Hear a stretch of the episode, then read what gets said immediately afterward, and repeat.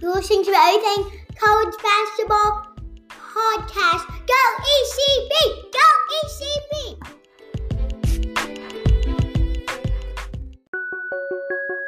Welcome to ECB, Everything College Basketball, cooking it up with Tyler, Josh, and Peyton. It's everything college basketball. I'm watching on till the madness comes. Every fool go press, every crazy dunk, every conference, and how that teams match up. We're pulling your polls, taking your votes, letting the Burton brothers know the players you're watching, the teachers you're not with, and who you see in the final four. With them shout outs and weekly pickums, plus those crazy rants from Tyler, Josh, and Peyton. It's ECB, everything college basketball, training three. Man, this podcast has it all. It's ECB, everything college basketball, training three. Man, this podcast has it all. Yeah, now the moment you've all been waiting for. Your host from the corner.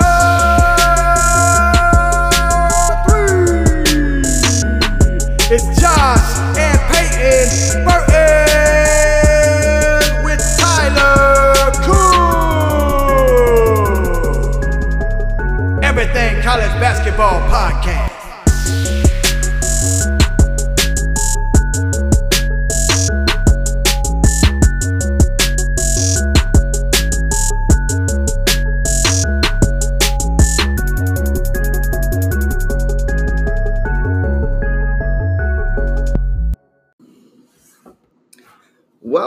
To another edition of Everything College Basketball, episode 44.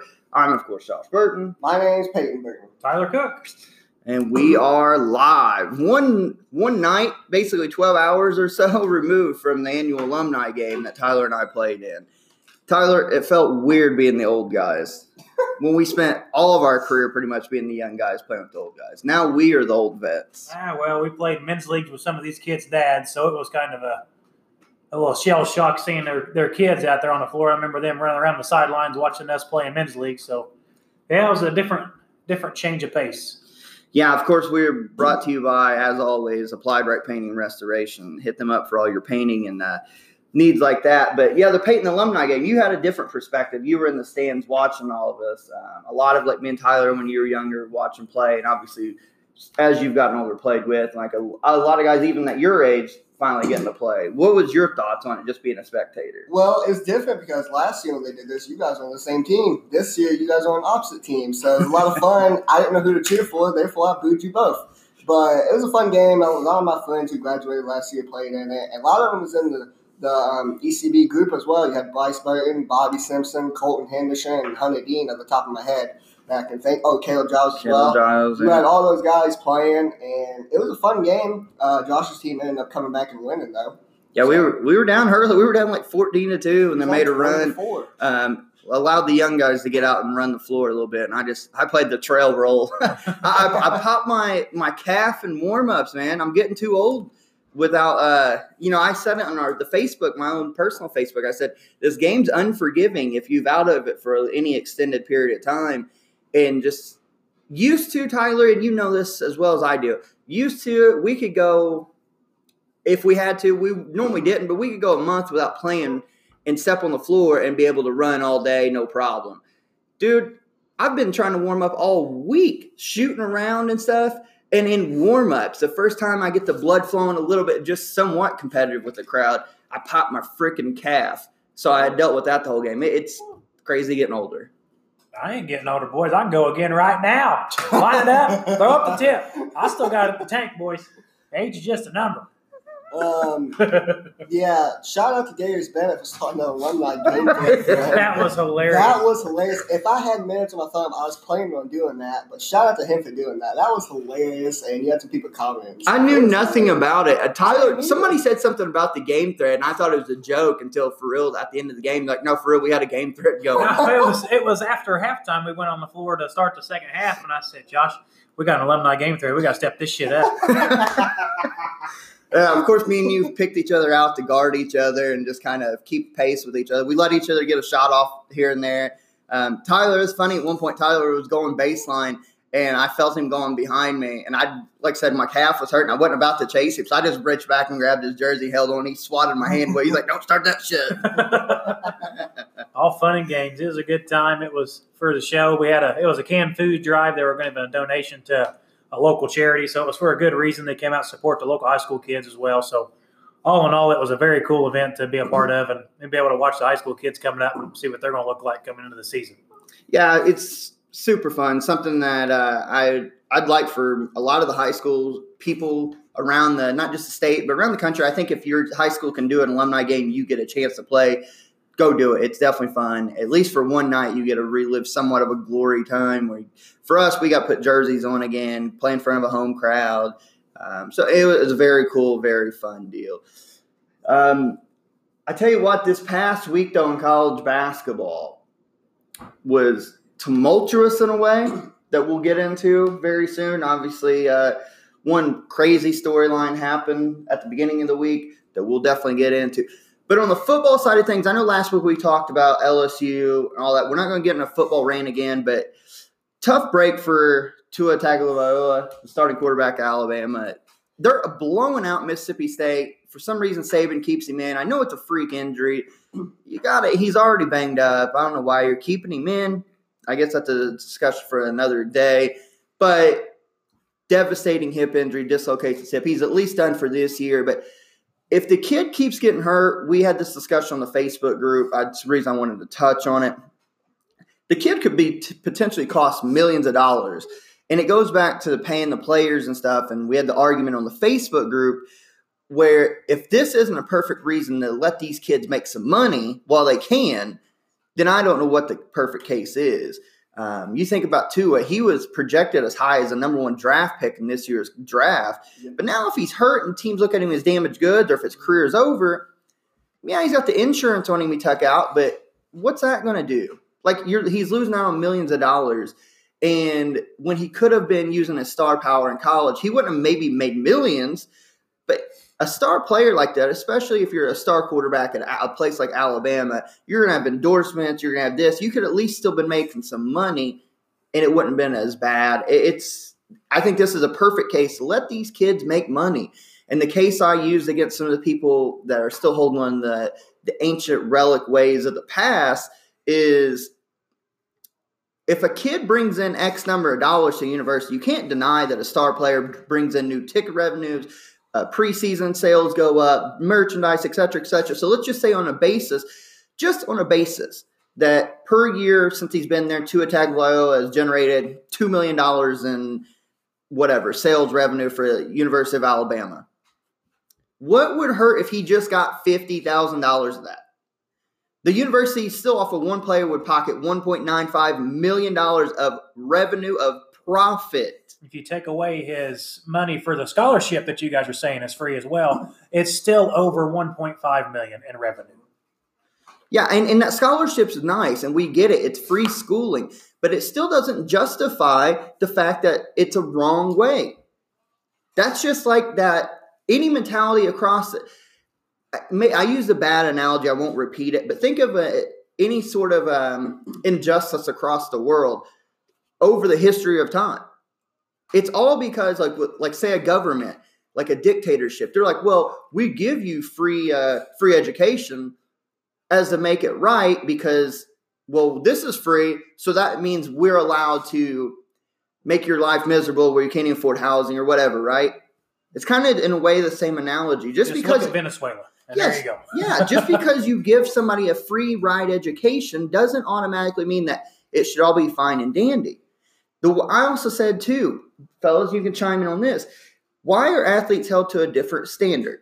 Why is an athlete not allowed to have a part-time job because they put in a shit ton of hours between honing their craft in school, between honing their craft in their athletics, and then he won't allow them to have a part-time job?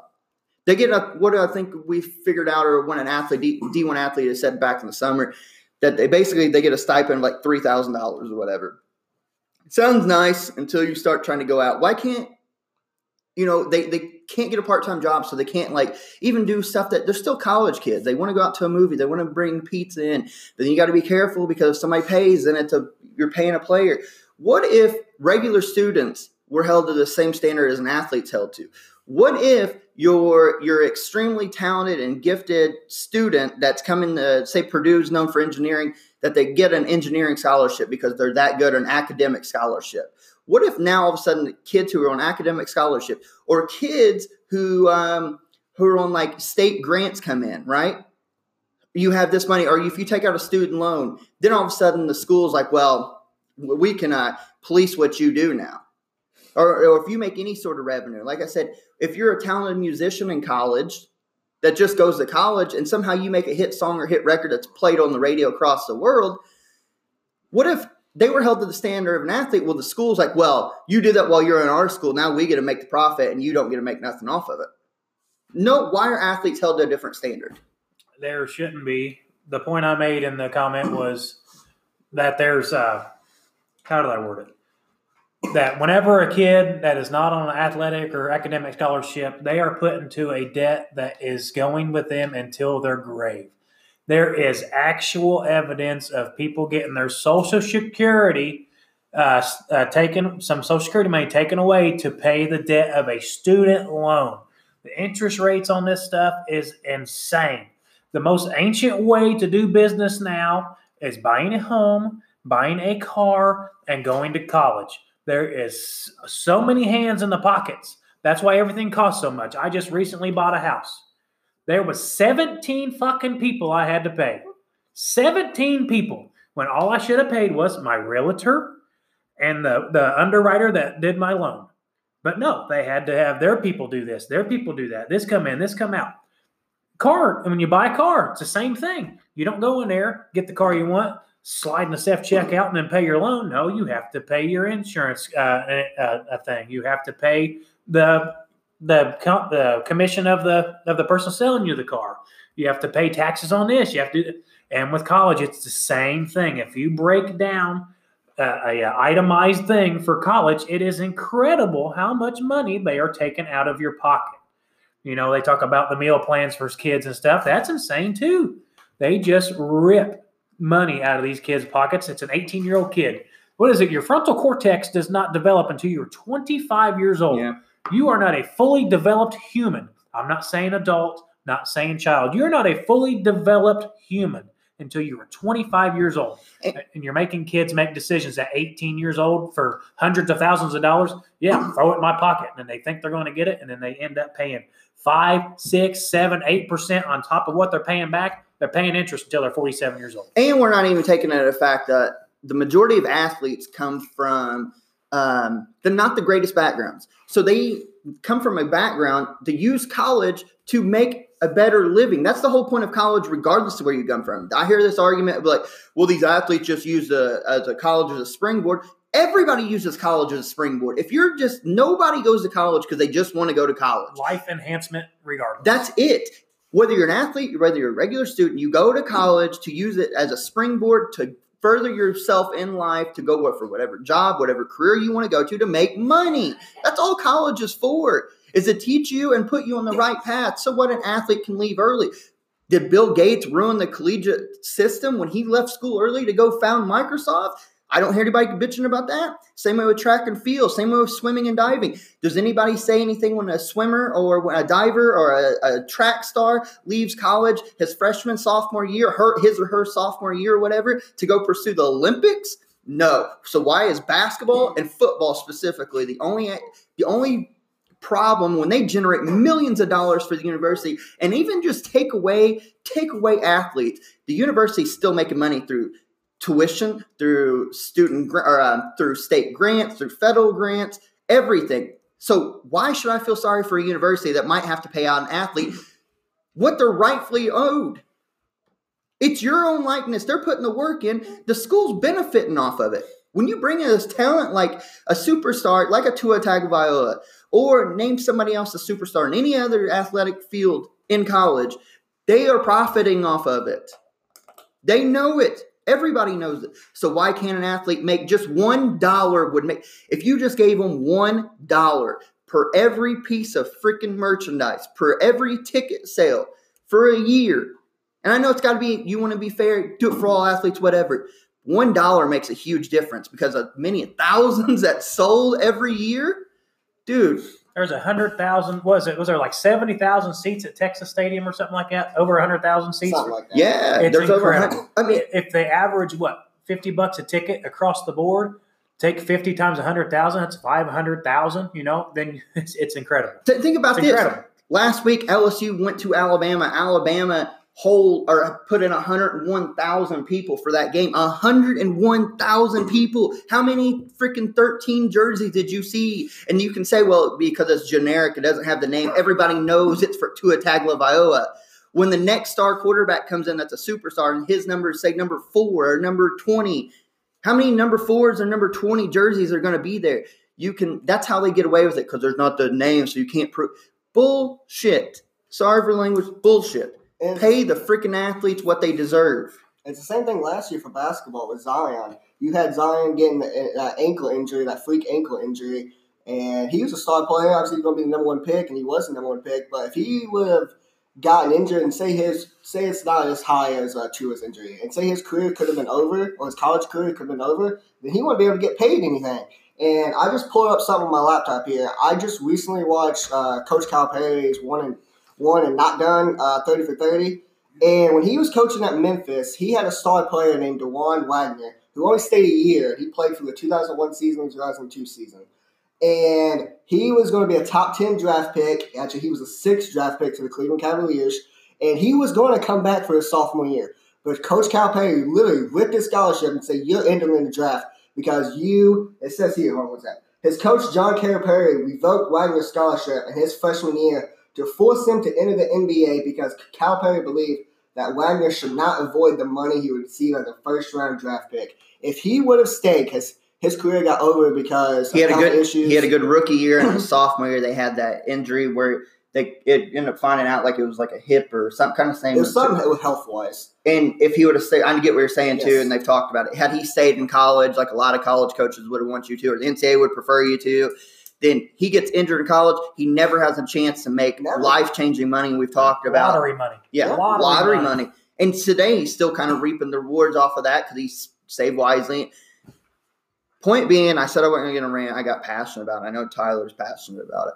We're not saying, for, for all you guys that are saying, well, no, don't do it. It's going to ruin the integrity of college sports. We're not saying pay them millions of dollars. We're not even saying pay them hundreds of thousand dollars. We're saying, why can't you pay them something? It's their name, their likeness, their hard work. You can't tell me the school's not making money regardless, and you can't tell me the school's not benefiting from X player being there. So give X player who deserves it a little bit of the cut. A little bit will go a long way in this case. There's there's one more thing I want to make, and it's about the people saying that kids are are lazy or whatever. At this stage right now, with all the science and everything going on, and all the mechanics that these kids go through, they are putting their bodies through hell to get the position they are. You guys that are saying this now, if you were at their age and their position, you couldn't hold their jock strap as far as the physicality they put themselves through.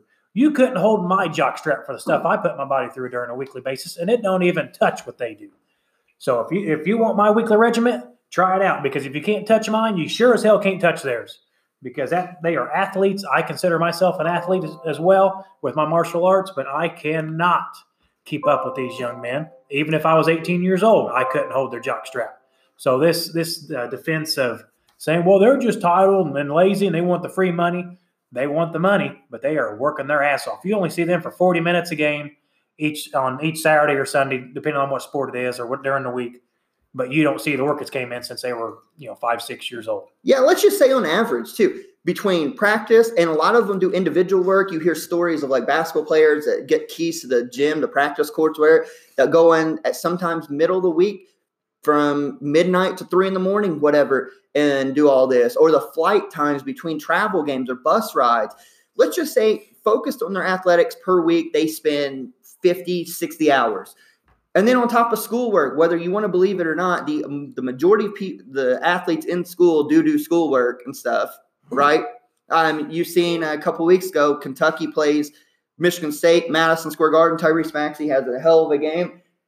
They don't get back into Lexington or in the University of Kentucky campus until like four in the morning. There's a picture of him up and at it at, for his 9 a.m. class. Yeah, He only gets a couple hours of sleep. That's all, virtually all athletes from D1 down to D3 and NAIA. So I don't want to hear pay the kids what they deserve. With that being, go ahead. And the final thing I'm gonna say about this, I don't know if they'll put it into it, but if you give college athletes some money, I feel like it would stop college athletes or top college uh, recruits going overseas. You won't see as a five star Howard Collins like RJ Hampton going overseas or anything like that. And that's what I think. But yeah, I, I agree. You need to at least give college athletes some money to live off of. Yeah, for sure. So with that being said, passionate rant aside, you might hear another one in this next segment. Who knows? But with that being said, you are listening to episode. First of all, hold on. Pump I your can't- fucking brakes. I. I, I can't. Yeah, yeah, yeah. One yeah. more piece of business. Yeah, yeah, yeah, yeah, yeah. My bad. Jumping the gun. We did that. First of all, Peyton, a little love to our friends. Conrad Cushman. My bad, Conrad. He's the host of the Everything Pro Wrestling podcast.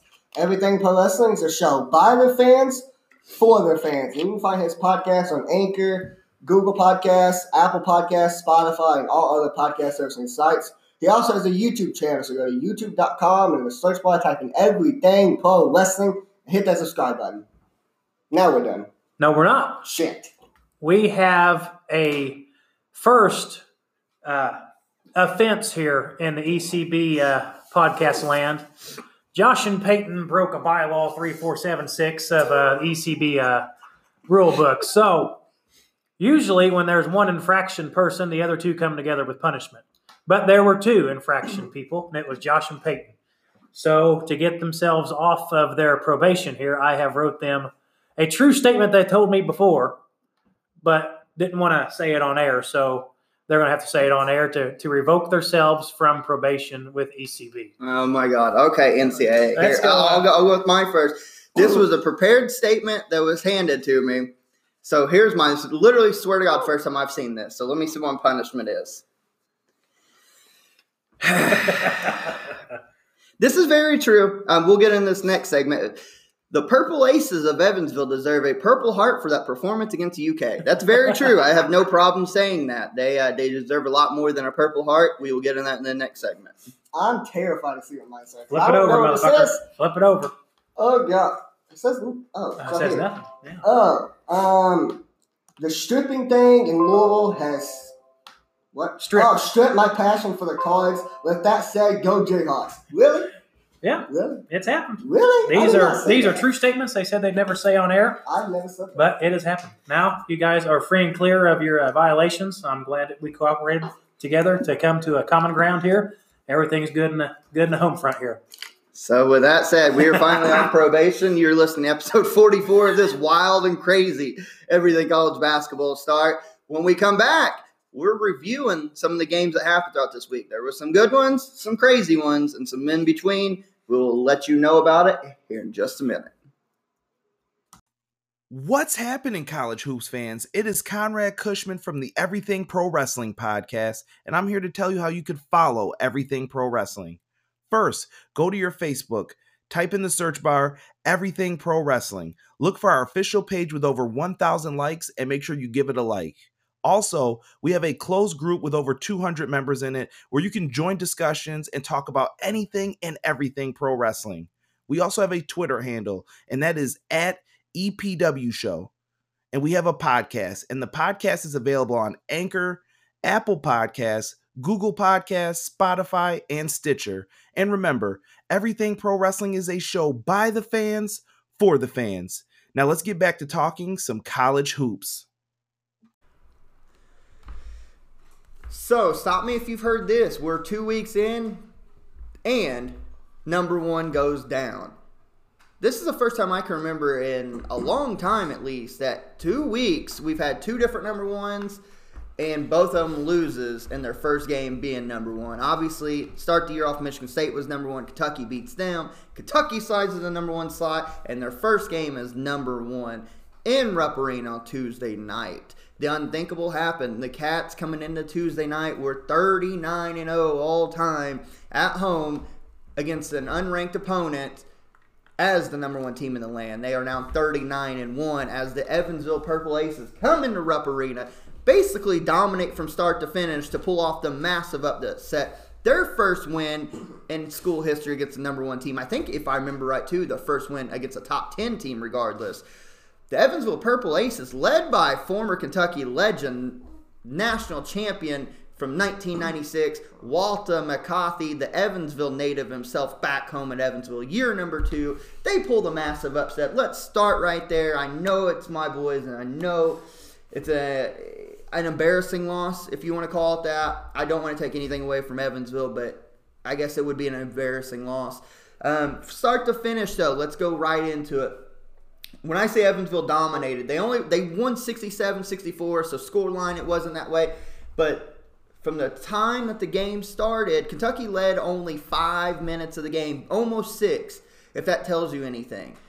Evansville controlled the tempo, controlled the pace, shot threes at a high clip early on, spread Kentucky out. The five, the five out motion hurt Kentucky. Um, and shout out to Tim Foster. We talked to him. He he put up perfectly. Evansville laid the blueprint for a team like Auburn, who does the exact same thing to smash Kentucky later on in the year. It should it get to that point. Five out hurt him. It brought um, as good as he's been early. Nate Sestina was exposed because it brought him out having to guard somebody a little bit smaller and quicker on the wing, and he got blowed by a bunch of times. Same with Nick Richards, same with Keion Brooks. Uh, Evansville did a lot of stuff that you would see Villanova run, a lot of dribble handoff replays, turn the corner downhill. If nobody stops you, you get to the rim. If somebody stops you, you look for a three uh, opposite corner. Evansville just took it to Kentucky. That five out motion really put Kentucky in a bad spot defensively. They weren't engaged, they weren't connected. Even with, um, you would get a half, like, so Nate got pulled out.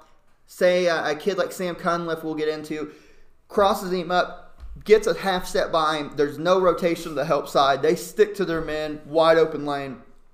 Evansville shot well. Kentucky finally, in the second half, I say finally, because they were down 10 11 at some points, finally storms back to take the lead. And I'm kind of like, okay, here we go. Evansville, balls of steel, comes back the next possession, busts the three, goes back up one. Kentucky never gets the lead back. They tied it up another time or two, never got the lead back. All credit to Evansville. I do not want this loss anything. We'll get into how bad Kentucky was and how embarrassing this was, and I'll let everybody else speak on it. But I do want to say, and it must be said, all credit to Evansville. They outplayed the Cats from start to finish, and they perked my eyes up coming into this game. I actually told Peyton Yeah. their first game of the year they played Ball State. I expected Ball State to compete for the MAC, and when I looked at the score line last week and coming into the game, and Evansville was putting it on Ball State, I told Peyton, I said, "That's interesting." Like I didn't think much of it, but I was like, "It's very interesting." They come in, put it on Kentucky. They follow that up, blow out IU Kokomo. They're now 3 0 after this. Um, Evansville, quick on stats on them, real quick. They are now up to 132 in KenPom. Like I said, it's their first win versus the number one overall. KenPom now has them predicted to go at 18 and 11 overall, 10 and 8 in the Missouri Valley Conference. After that showing and watching them against Ball State and watching them against Kentucky, I think Evansville can get 20 wins. I think Evansville could definitely compete for the Missouri Valley and maybe still a tournament bid. But onto this game though. Focused on Evansville first before we lambast Kentucky. Peyton, what did you see from this game? What's your takeaways? All that. From watching this game till the final buzzer, I did not think Evansville was actually going to pull this off. But hats off to them because last year they was a, they won 11 games last year, and they just came into Rupp Arena to, to defeat the number one Kentucky Wildcats. What did you say? 39 and 0 is Kentucky for Like versus non-ranked opponents Uh, at home as as, the the number number one. one team. Yeah. I know it's a mouthful, but it was a, it was a stat that was thrown out. It's, there. it's worthy. Yes, It- what a turnaround from them from going from 11 wins to knocking off the number one team in the nation on their home court. But for Evansville, it was really a two-man show. KJ Riley led them in scoring with 18 points. He also had four boards. He shot perfectly from free throw line, eight for eight, and hit four from eight from the field. Hit two three-pointers out of his two attempts. And Sam Cunliffe, who came off the bench, played 29 minutes. He had 17 points. He had six turnovers though, but it's okay. He also had six boards. And first half, he had 15 points. He shot six from 13 from the field, two from seven from the three-point line. Kentucky couldn't guard him. Yeah, could he- not guard him. He had 15 points in the first half. Kentucky, nobody could guard him.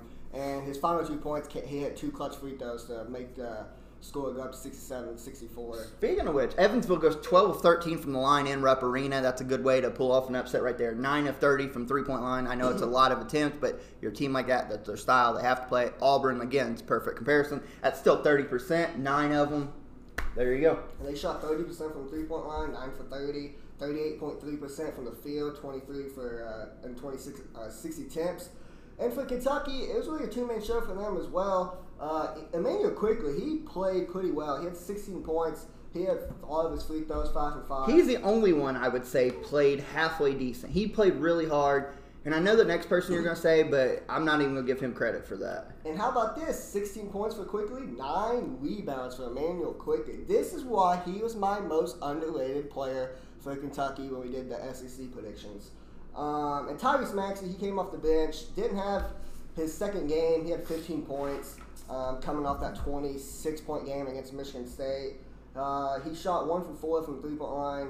He took a bad shot to could have tied the game up, but he took a bad shot, just pulled up, could have got a couple more inches, but he just took a bad shot. Freshman move. I mean, he had 15 points, but Ashton Hagans, he only had three points, one from eight from the field, 0 from three for three point line. He, in my opinion, did not play well offensively or even defensively. Yeah, So- Tyler, I'll let you go. Take take your thoughts on this. A win like this for a team like Evansville is all the motivation they will need for the rest of the year. They're getting beat by five points with three minutes to go. Call timeout. You beat Kentucky. What do you think you can do here? They're getting beat at halftime. They're they're down 15. They need to come back. You beat Kentucky. You can beat these guys.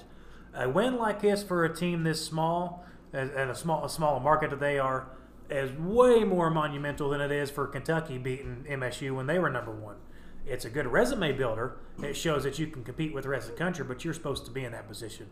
Evansville had no no reason to be within ten points of these these guys, let alone come away with the victory.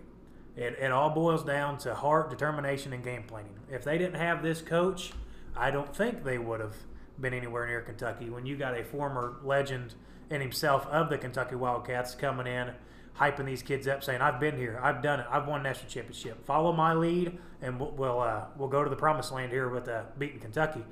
And whatever he said, whatever he did, it worked. The game plan, the game plan planned out well. Kentucky. The only thing I wrote down on this it was Kentucky shit a brick. You you overlook a team like this and you just lay an egg, and it happens. You may lay, lay an egg against a, a smaller conference team like Missouri, but sometimes, every once in a while, it's a team like Evansville. So, like I said, this is a, a monumental victory. They predict them for 18 and 11. This this is going to push that up to there on the 23 win mark in my eyes. Mm-hmm. Evansville just just did everything they could, and K- Kentucky played okay offensively. But when you're when you got the confidence rolling on the other end, sometimes that's all you need. Quick side note: former Kansas player was on this team. Just so you know, former Kansas. Well, that was the Sam Cunliffe dude. Yes. Um, he played for Kansas and Arizona State. Bill Self actually texted him after the game Oh, yeah. and congratulated him. Um, I'm, I'm really happy for Walter McCarty. Uh, I was obviously a big fan when Wonderful. he played at Kentucky. Um, Boston Celtics legend. People still love him. Walter back in Boston, but very happy. He out coached Coach Cal. Co- Coach Cal obviously said as much. I'm tired. We talked about this rant last year when I went on the rant after Seton Hall. Not going to do it again. I love Coach Cal, but I'm tired of hearing him always like, "Well, this is on me. I got out coach." Da da da. Make adjustments. Go his zone. What? Why? Why hold on to your pride to play man to man when we can't guard him? Go his zone. Maybe slow him down. Give him a different look. Whatever. Because again, some things like the effort did not look there, except for Immanuel Quickley and Keion Brooks played hard. He just couldn't buy a bucket. He cannot hit a jump shot right now. Um, we still missed too many freaking shots around the rim. We probably missed another 12 to 15 around the rim that game. Uh, and we didn't get out rebounded, but they had more offensive rebounds than us, and that should never happen. The last, we got to stop late in the game. We're down a point, a stop late in the game, and give up two offensive rebounds. KJ Riley goes up over Nick Richards, over Nate Sestina, and over, I think, maybe even Hagans. Can't happen. Un or inexcusable. Just the effort wasn't there. Um, and Evansville put pressure on us. We weren't responding. Our offense, our defense is there. Our defense, we still 67 points isn't terrible. I know giving up a bunch. I know it's easy to say, well, you lost man's transition, da da da. defense is still there for the most part. The offense has got a long ways to go. We need to find a go-to scorer. We need to find somebody who can throw it in the block, who can go get you a bucket when you really need one. We had one last year in PJ Washington. Anytime we needed a bucket or steady the waters, give it to PJ. He goes down low and bangs. You need a jump shot or somebody to come up clutch. Tyler Herro is your man. We need to figure out who that guy is. Tyrese Maxey had that one really good game against Michigan State. Played so-so against Eastern Kentucky. I know he had 15 against Evansville, but he didn't play good at all. I don't want that to be like skewing your point there. Nobody really played good, I thought, except for Immanuel Quickley. Kentucky's got to figure it out on offensive end. Got to run something more. We don't have that shooter like here where you can run the floppy action, baseline double screens. You got to run some more stuff. Got to run action on offense. Kentucky's good. The good news is it sucks, right? If you're a Kentucky fan, we heard all about it. It sucks, but it's only game three plenty of season left. We could look back. Kentucky could win a title, and we look back and just kind of laugh about this performance later on. Rather it happen now than later on. Definitely not a good thing. But all credit to Evansville. Very happy for Walter McCarty, and I look for Evansville. This I'm praying for him now because you beat us like that. I hope you go ahead and have a hell of a year. Um, they definitely look like a team that has talent with that spacing, with everything. They get another challenge. They actually get SMU coming in home. I think this upcoming Tuesday KenPom has them predicted to lose the game by one or two points, but I do like Evansville in that game to go 4 0. And we'll see what happens in the Missouri Valley. Couple questions for you. One for Kentucky, well, both of them for Kentucky. One, do you think you missed a guy like Dontaie Allen to come off the bench and knock down threes? Do you think you were missing a guy like? Well, we obviously need somebody to score, so yeah. Yeah, and my second question, obviously heading out from that Michigan State game where you basically dominated the whole game, the number one team in the nation who just made a Final Four last year. So you're on like a super high right now, and then you lose to Evansville at home. What do you? What's your opinion on this team right now? I know it's only three games. You like you say, you can lose this game and go on to be a national championship contender. I, I think I think my opinion is as simple as this. It shows when we're on, we can win a title. Yes. And when we're not fully 100% connected, if we're only 80%, 70% or below, then we can lose anybody. And that's just as easy as I can put it through three games. And the thing is, yeah, three games. Anybody, I think it's going to be a common theme this season. Anybody can lose on any given day. Tyler, number one is not safe this year. Hell no. Number one is not you, safe. You see why I didn't want to put Kansas number one preseason poll. Here it is. That, everything is just proof in the pudding for me, boys. From after this, number one is not safe. But moving on, we had a, Duke gets it next, then get fucking smacked. moving on, we had other games though this week that had consequences. Even actually last Sunday, we got we talked about it, previewed a little bit last Sunday night. Big one. Illinois goes down to Arizona. I stayed up late to watch this game. Illinois, Arizona goes back and forth through the first half.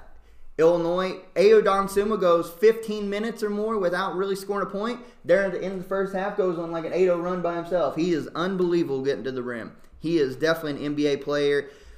But Arizona cranked up the pressure in the second half, forced Arizona or Illinois into some turnovers. Nico Mannion, we kind of railed him a little bit, but he played like you would expect him to play. Josh Green was consistent, but Zeke Nnaji from Arizona, absolutely killing it down low. Chase Jeter, or Chase Jeter, I mean, the former Duke man that's been in Arizona for a couple years now, played well. The former Kentucky guy, Jemarl Baker, hit some shots, steadied the water, ran the point a little bit. Max Hazzard oh, had been struggling. Second half, he came alive. This Arizona team looked like the preseason Arizona team we thought they would be, and they end up putting it on. What the hell? Oh no. They end up putting it on Illinois in the second half and pulling away for a big win at home. I think Illinois is fine, but Arizona, that's a team to be reckoned with right there. Thank you, Nico Mannion. Yeah. That's all I got to say. Thank you for showing up. I thought this game was gonna be way closer than that. Hell, I almost banked on Illinois winning. I did. It sucks. Yeah, you got you did. I almost did it, and they got destroyed. Tough loss. Uh, Arizona's legit this year. That Pac-12 is going to be foot heavy between Colorado, Arizona, Washington, and um, Oregon. It's going to be pretty good, top heavy, definitely. But good yeah. win for Arizona. Zona, Zona, yeah. Uh, second half. It was good first half. I mean, literally teams go back for trading buckets. Second half. Nico Mannion was fantastic this game. Could not stay in front of him. The decision making, the vision. He's right there with Cole Anthony again as far as most explosive, freshman point guards in America. Yeah. Fun, super fun to watch. Thank you for taking my tweet into consideration. Yeah. Other games that came out throughout this week we need to talk about. We talk about uh, in Portland, Oregon for the Phil Knight Classic. You got number 14 Oregon 13 Memphis. beating Memphis. number 13 Memphis. I couldn't remember the ranking, so I had to take a peek. Oregon, maybe. Four, number 14 Oregon 82, number 13 Memphis 73. Peyton, what, what was your initial thoughts on this one? This game aired right after the Evansville upset against Kentucky. Um, I was very excited for this game. James Wiseman, he did play in this game. But late in the game, Peyton Pritchard took over. He hit he hit some big shots late. But all around, he actually had a supporting cast. He had three other teammates scoring in double digits. With Shakur Juiston, who led the Ducks in scoring with 17 points, also had 10 rebounds as well.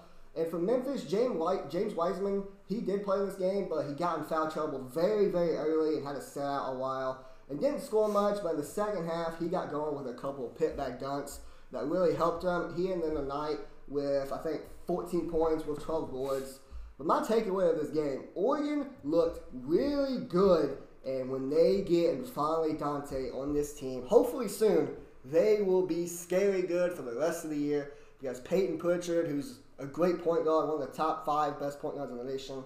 And if you get a big man like that and N'Faly Dante, woo, I ca- they could be dangerous. Great win for them. Every time Memphis would make a run, Tyler, in that second half, Pritchard would hit some kind of step back three or get to the rim and finish with a lob or uh, just steady. We can't rattle the kid. Um, and he's a big time shooter. Oregon, I'm with you. Oregon, uh, as long as they continue to get help for Pritchard, if Juiston's playing well or a guy like uh, Richardson whoever, Oregon's Oregon's really good. On the Memphis side, Wiseman got foul trouble early. You said the putbacks had a nice little uh, little 15 foot jump shot. But how about Lester Quinones keeping Memphis in it? He's got a shortest shorts in America, but one of the best jump shots in America too. It's ugly. Goddamn shorts are trash. Well, he was the only one shooting worth shit because Memphis as a team shot 17.4% from behind the three point arc. That's not going to cut it, boys. That, that is the reason why you lost the game, in my opinion, because your bad shooting and your inefficiency to finish uh, the game out whenever that the last four minutes, I think, whenever it was crunch Yes. time. Yep. You, you won the rebounds, you out rebound Oregon, and you had less turnovers in Oregon. But experience beat talent. That's what I said on Sunday. That what Oregon was going to do, that they were going to win. They ended up pulling us away. I can't remember if you guys selected Oregon or not, but I just, just in my eyes, I thought Oregon was going to do it, and they they proved me right. Memphis, they just just shooting the ball at this game, just watching it from from a sickly chair position. They uh, they just didn't shoot the ball well. With old boy getting his foul trouble as well, that was horrible. But it don't matter because he's gone. He gone. Yeah, we'll talk about that here in the news part. But um, the, the thing I think Memphis is going to have to rely on a lot is because they are big and athletic, and they did pound the glass in Oregon offensively. Uh, I think too, if they're going to shoot that bad, they're going to have to throw bodies at the offensive glass and get second, third opportunities. I like the Quinones kid. I think he's a good shooter. I do expect Precious Achiuwa to get more in the flow. Boogie Ellis didn't play that well after having that big game the game before where he went for 22, Something like six that. three, something like that. Damion Baugh. So I think there's a lot of pieces in Memphis that's still figuring out. They have what seven freshmen that plays. Yeah. I think they have. I think they said in the game nine freshmen overall, new players, and like two sophomores and one senior. Very young team that's going to continue to get better is a good test for them. And it's not like they got blowed out. Oregon would separate, but Memphis would close the gap every time. They just couldn't get over the hump in the second half.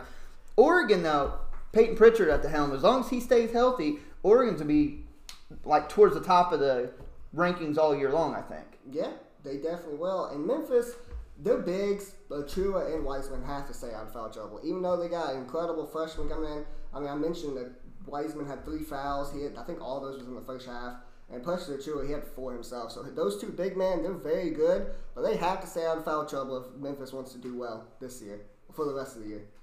Yeah, uh, and Memphis pressed the whole game. They did, that's why They pressed the whole game. It's not often anymore we see teams press the whole game when you're a big time like D1 power, but they press. So if that's their identity going forward, again, they want to speed the tempo up. It could be very interesting. Yeah. Very interesting if If- they finally start getting the traps working. If they find their footing in that, they are going to be damaging. They if if they can force these teams and they can get their rotations right on the two two one or however they feel like playing it. If they get that rolling the way they should, that's going to make Memphis without Wiseman. It's going to be phenomenal because you can get smaller guys out there and you can just run. And I think it's smart with having all these freshmen. They're used to AAU ball. They're all super athletic, long. They're a very long team, wingspan wise. So if you don't want them, if you're worried about them in the defensive half court right now, missing their assignments, or you're worried about them in offense, forgetting like how to play on their sets. The best way is just let them get out and run and play free and loose and fast. You won't have to worry about your shooting percentage. You just get to lay up in off turnovers. I think it's a smart idea for Penny and company. I really do. You can tell it worked because Oregon had 18 turnovers and Peyton Pritchard had six of them, and Juiston had five of them. And Memphis being deep, they played 10 guys, I think, nine, 10 guys. All of them played some decent minutes. Um, Maurice only played two minutes, but he don't normally play like that. They'll play guys who play close to double digit minutes, so they just throw waves at you. Throw waves, to, and that could be very. Think of Arkansas 40 minutes of hell back in the day. Yep. Very, very interesting. We'll see if Memphis sticks with that throughout the rest of the year. Other games, we have Oregon over Memphis. We also had Tyler called it the best game he's seen so far in mm-hmm. this young year already. VCU holding court at home against LSU. It should have been a battle of rank versus rank. They dropped VCU from the rankings. This definitely two top 25 teams. We were at the Louisville game, so we didn't get to watch most of this, but thankfully Tyler did. Take it away. Marcus Santos Silva. This is the second time I've thrown his name out in two weeks, and it's very deserving. 17 points, 11 rebounds, came in and was banging for the Rams. LSU had all five starters in double figures. Every single one of them. Skylar Mays, 23 points, 8 rebounds. Man, it was, as far as a game that you wanted to watch that was fun, it had everything you wanted. But with, as far as stats, this is the weirdest year so far starting out because there are teams that are winning every statistical thing but are losing the game. LSU is another thing. They won the rebounds, they won the turnovers, they won the assists. But what they did not win, what what that's, that's turnovers on accident. They had 26 turnovers. 26 turnovers uh, VCU forced LSU into. That was probably about as bad as it was for Kansas earlier in the year too. That's that's terrible news as far as turnovers. VCU just was 84-82. Skylar Mays with his 23 points, but he was just forcing there at the end of the game. Kept trying to drive and drive, and VCU was standing their ground, going straight up, forcing just horrendous shots from Skylar Mays, and that ultimately was what led them to victory at the end of the game. Their their defense holding strong, going up, not making silly fouls, and just forcing LSU into so many turnovers. It was a fun game, up and down. In VCU, the crowd was pumping. Well, I know we got a guy in the group who's a very big uh, Virginia-based guy, and I'm sure he was excited as much as I was for this game. Yeah, um, like I said, we were at the Louisville game and keeping an update on the score. So it doesn't surprise me VCU won. It doesn't surprise me LSU competed. Both teams are very good. Both teams are very deserving and capable of staying top 25 all year. VCU, the beat just keeps rolling on. Over the last 10, 12 years, that's become a program that you got to keep an eye out on. Anthony Grant used to coach there and was really good with VCU back in the day before he bolted for Alabama. Then here comes Shaka Smart, continued to see what he did, made the Final Four. He leaves for Texas. The beat keeps going on. Will Wade was there. He continued that path. Then he's at LSU now, which is Spoiled LSU return. yeah, he returned to VCU. Their coach now. VCU just the beat keeps going on. That's a program that knows how to win now. Good win for VCU. LSU is going to be fine. You got to watch it more than we did. LSU still going to be a handful. Oh, their their offensive scoring is phenomenal. They just need the only thing they need to button up is turnovers. Last last couple of games, I've, I've got to check the stats or watch LSU. It's just they're throwing the ball away, senseless mistakes. These are personal mistakes that they can they can fix, and if LSU does that, they're going to be a very good force in, in the SEC conference here. Yeah, I picked LSU to win this game. I thought it was going to be close like it was, but I picked LSU to win this game for basically one reason, that's experience. And another reason, I thought their athleticism would help them win this game, but I was completely wrong. Hats off to VCU. This was a great win. Why they dropped out of the top 25, I don't know, but they're obviously going to be back in the top 25 come this Monday or tomorrow. The, the committee needs to listen in on Sundays and join the conversation with everything called basketball podcast Yeah. because we have nailed this on the head. Yeah. Um, and I thought too. I thought LSU would win as well because I thought that their length and experience getting to the offensive glass would be the difference. Yeah. But VCU neutralized them. Good win. Now Marcus Silva, Santos Silva is he's one of the more underrated players in college basketball. He's a walking double double. Oh, he's phenomenal. He, he he's one of the one of my few uh, short lists here for my new Mike, D- the Bomb Dom this year, and he's making a hell of a case. After week five, I will have my for certain one. So, so hopefully it stays with you, Marcus. Keep going. So VCU with the big win that same night in a matchup we were another one we were all anticipating weren't ready for part of the Gavitt Tip Off Classic Big East versus the Big Ten in Columbus, Ohio. We had the number ten Villanova Wildcats going to the number sixteen Ohio State Buckeyes. We all thought it would be close, and if you told us at the start Ohio State wins, we wouldn't have surprised at all. But if you told us Ohio State wins by 25 points, I would have told you you're lying. But that's exactly what happened, Tyler. Ohio State 76, Villanova 51. Initial reaction to that. I put my foot in my mouth. There was a comment in the group. This is the only one that I picked wrong, by the way, from last week's, and it was it, when I go wrong, it goes wrong. They uh, they came out. I think it was like a fifteen to two run, fifteen to three run, and they never looked back. Ohio State shot sixty percent from the field, fifty six point three percent from three point line. Very balanced attack. They had no one over fourteen points in the game scoring. So Ohio State executed their game plan to a T. Villanova, I don't know what the hell happened. I don't know if you guys were out drinking the night before, watching uh, Dave Chappelle stand up too late or something, but you guys laid an egg. This was the second egg laid of the week. We don't have a dirty dozen yet of eggs laid, so this was terrible. Just just a terrible showing for you guys, and hopefully you can bounce back because this is a game that is just going to be bad looking for you if you don't right the ship quick. And Villanova hit 10 threes. Normally, if Villanova hits 10 or more threes, then they're in the opposite position. They're blowing a team out. Ohio State looks like the real deal McCoy right now. I wasn't sold on them preseason. And I know we're only three or four games into the year, three to be exact for Ohio State. But that looks like the team that could challenge and win the Big Ten right now. Yeah. Um, Kaleb Wesson inside. You got uh, Kyle Young on the the perimeter or like wing kind of area. Muhammad Washington Jr. This team looks like they're built to. You know, how about DJ Carton coming off the bench, eleven points. And Chris Holtmann's a hell of a coach. You've seen what he did at Butler following Brad Stevens. Now he's on Ohio State, running, you know, keeping the ship at a steady pace. This looks like a team now that can win the Big Ten. You see, I said this last week. I said it was going to be a close game. I said do not sleep on Ohio State. I did pick Villanova to win in a close, hard-fought game. I, but I said do not sleep on Ohio State because you guys said you wouldn't sleep on them, but you said that Villanova would win handily by 10 points or more. Absolutely. And I did not expect that to be Ohio State winning by 25 points. Did not expect that in a million years. But the player of Villanova, Saddiq Bey, he only had two points. The highly touted freshman that I'm high on, Jeremiah Robinson Earl, he only had eight points, 311 shooting from the field. Uh, Cole Swider, he came off the bench, had 11 for him. He's the only bench points that Villanova had. Yes. Yeah. Um, Samuels, he had 14 points, led them in scoring. Gillespie had 10. But for Ohio State, Kaleb Wesson, he had a double double, 10 points, 11 boards. Um, you mentioned DJ Carton, a four star who I'm pretty high on. He came off the bench, had 11 points, 4 from 10 from the field. He had 5 rebounds, 5 assists too, only turned the ball over twice.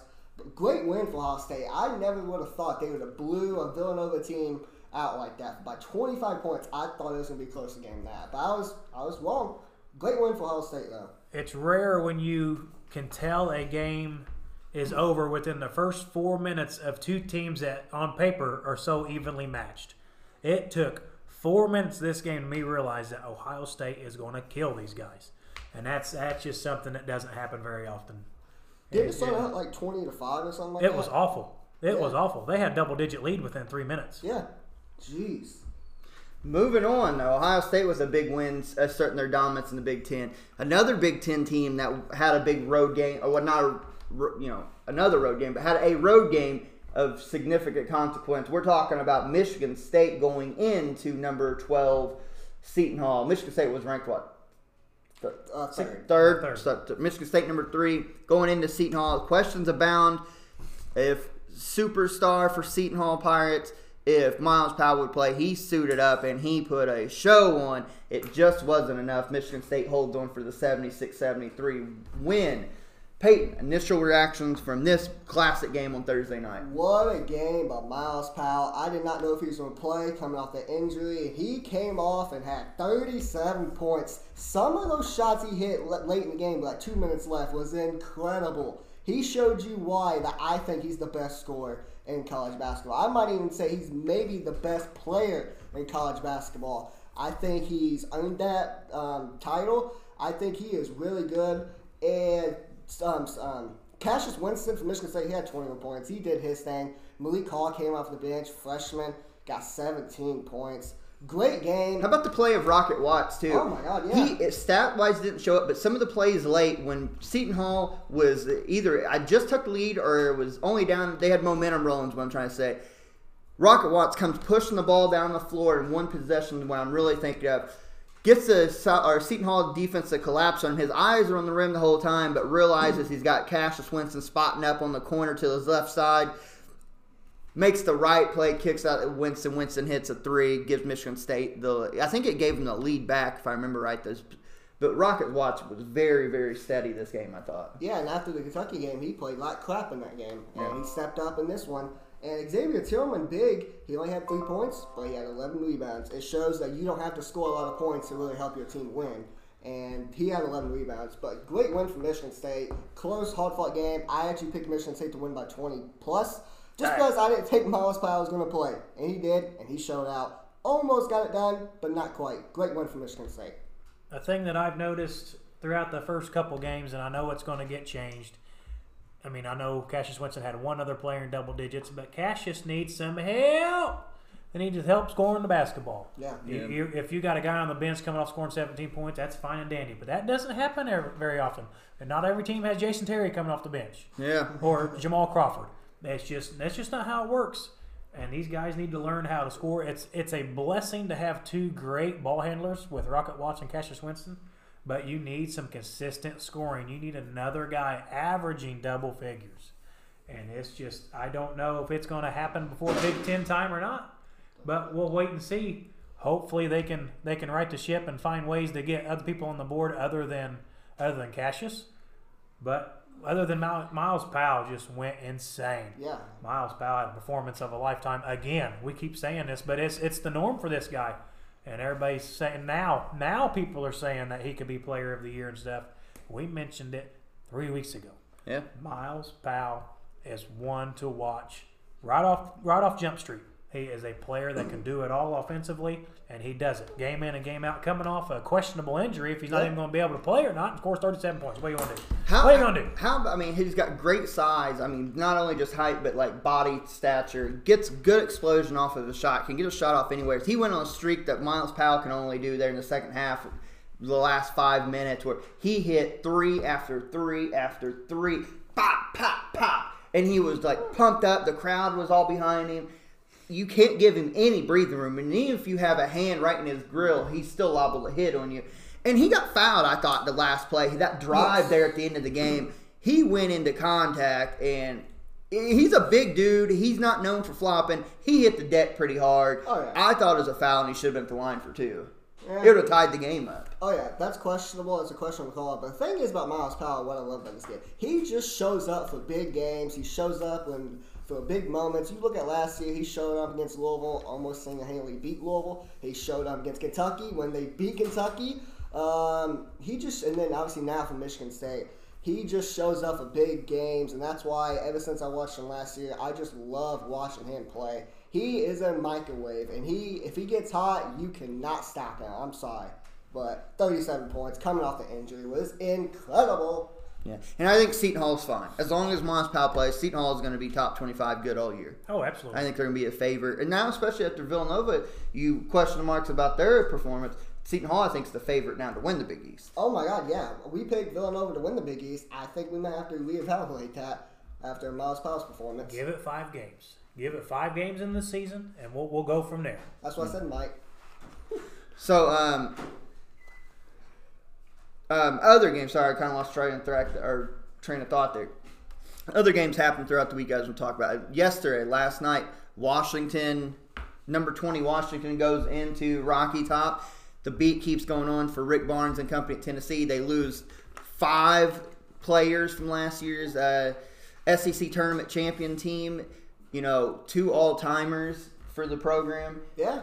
three pros altogether. Mm-hmm. But the beat keeps going on. Jordan Bowden continues his hot run to start the year. 26 last night against Washington. Something like 23, 26, averaging close to 20 points a game. Tennessee, we're all high on Washington, but Tennessee just continues to grind out these wins. They're going to be good as long as Rick Barnes is there. Who who Washington come off of beating last week? Was that Oregon? No, they beat um, uh, uh, Baylor. Yes, Baylor. That was they had a big big time prime time game against a Big Twelve team in Baylor, and then they'd get turned around and they get beat by Tennessee. Tennessee is remains undefeated, doing everything they can, and like I said, Bowden, phenomenal player. Yeah.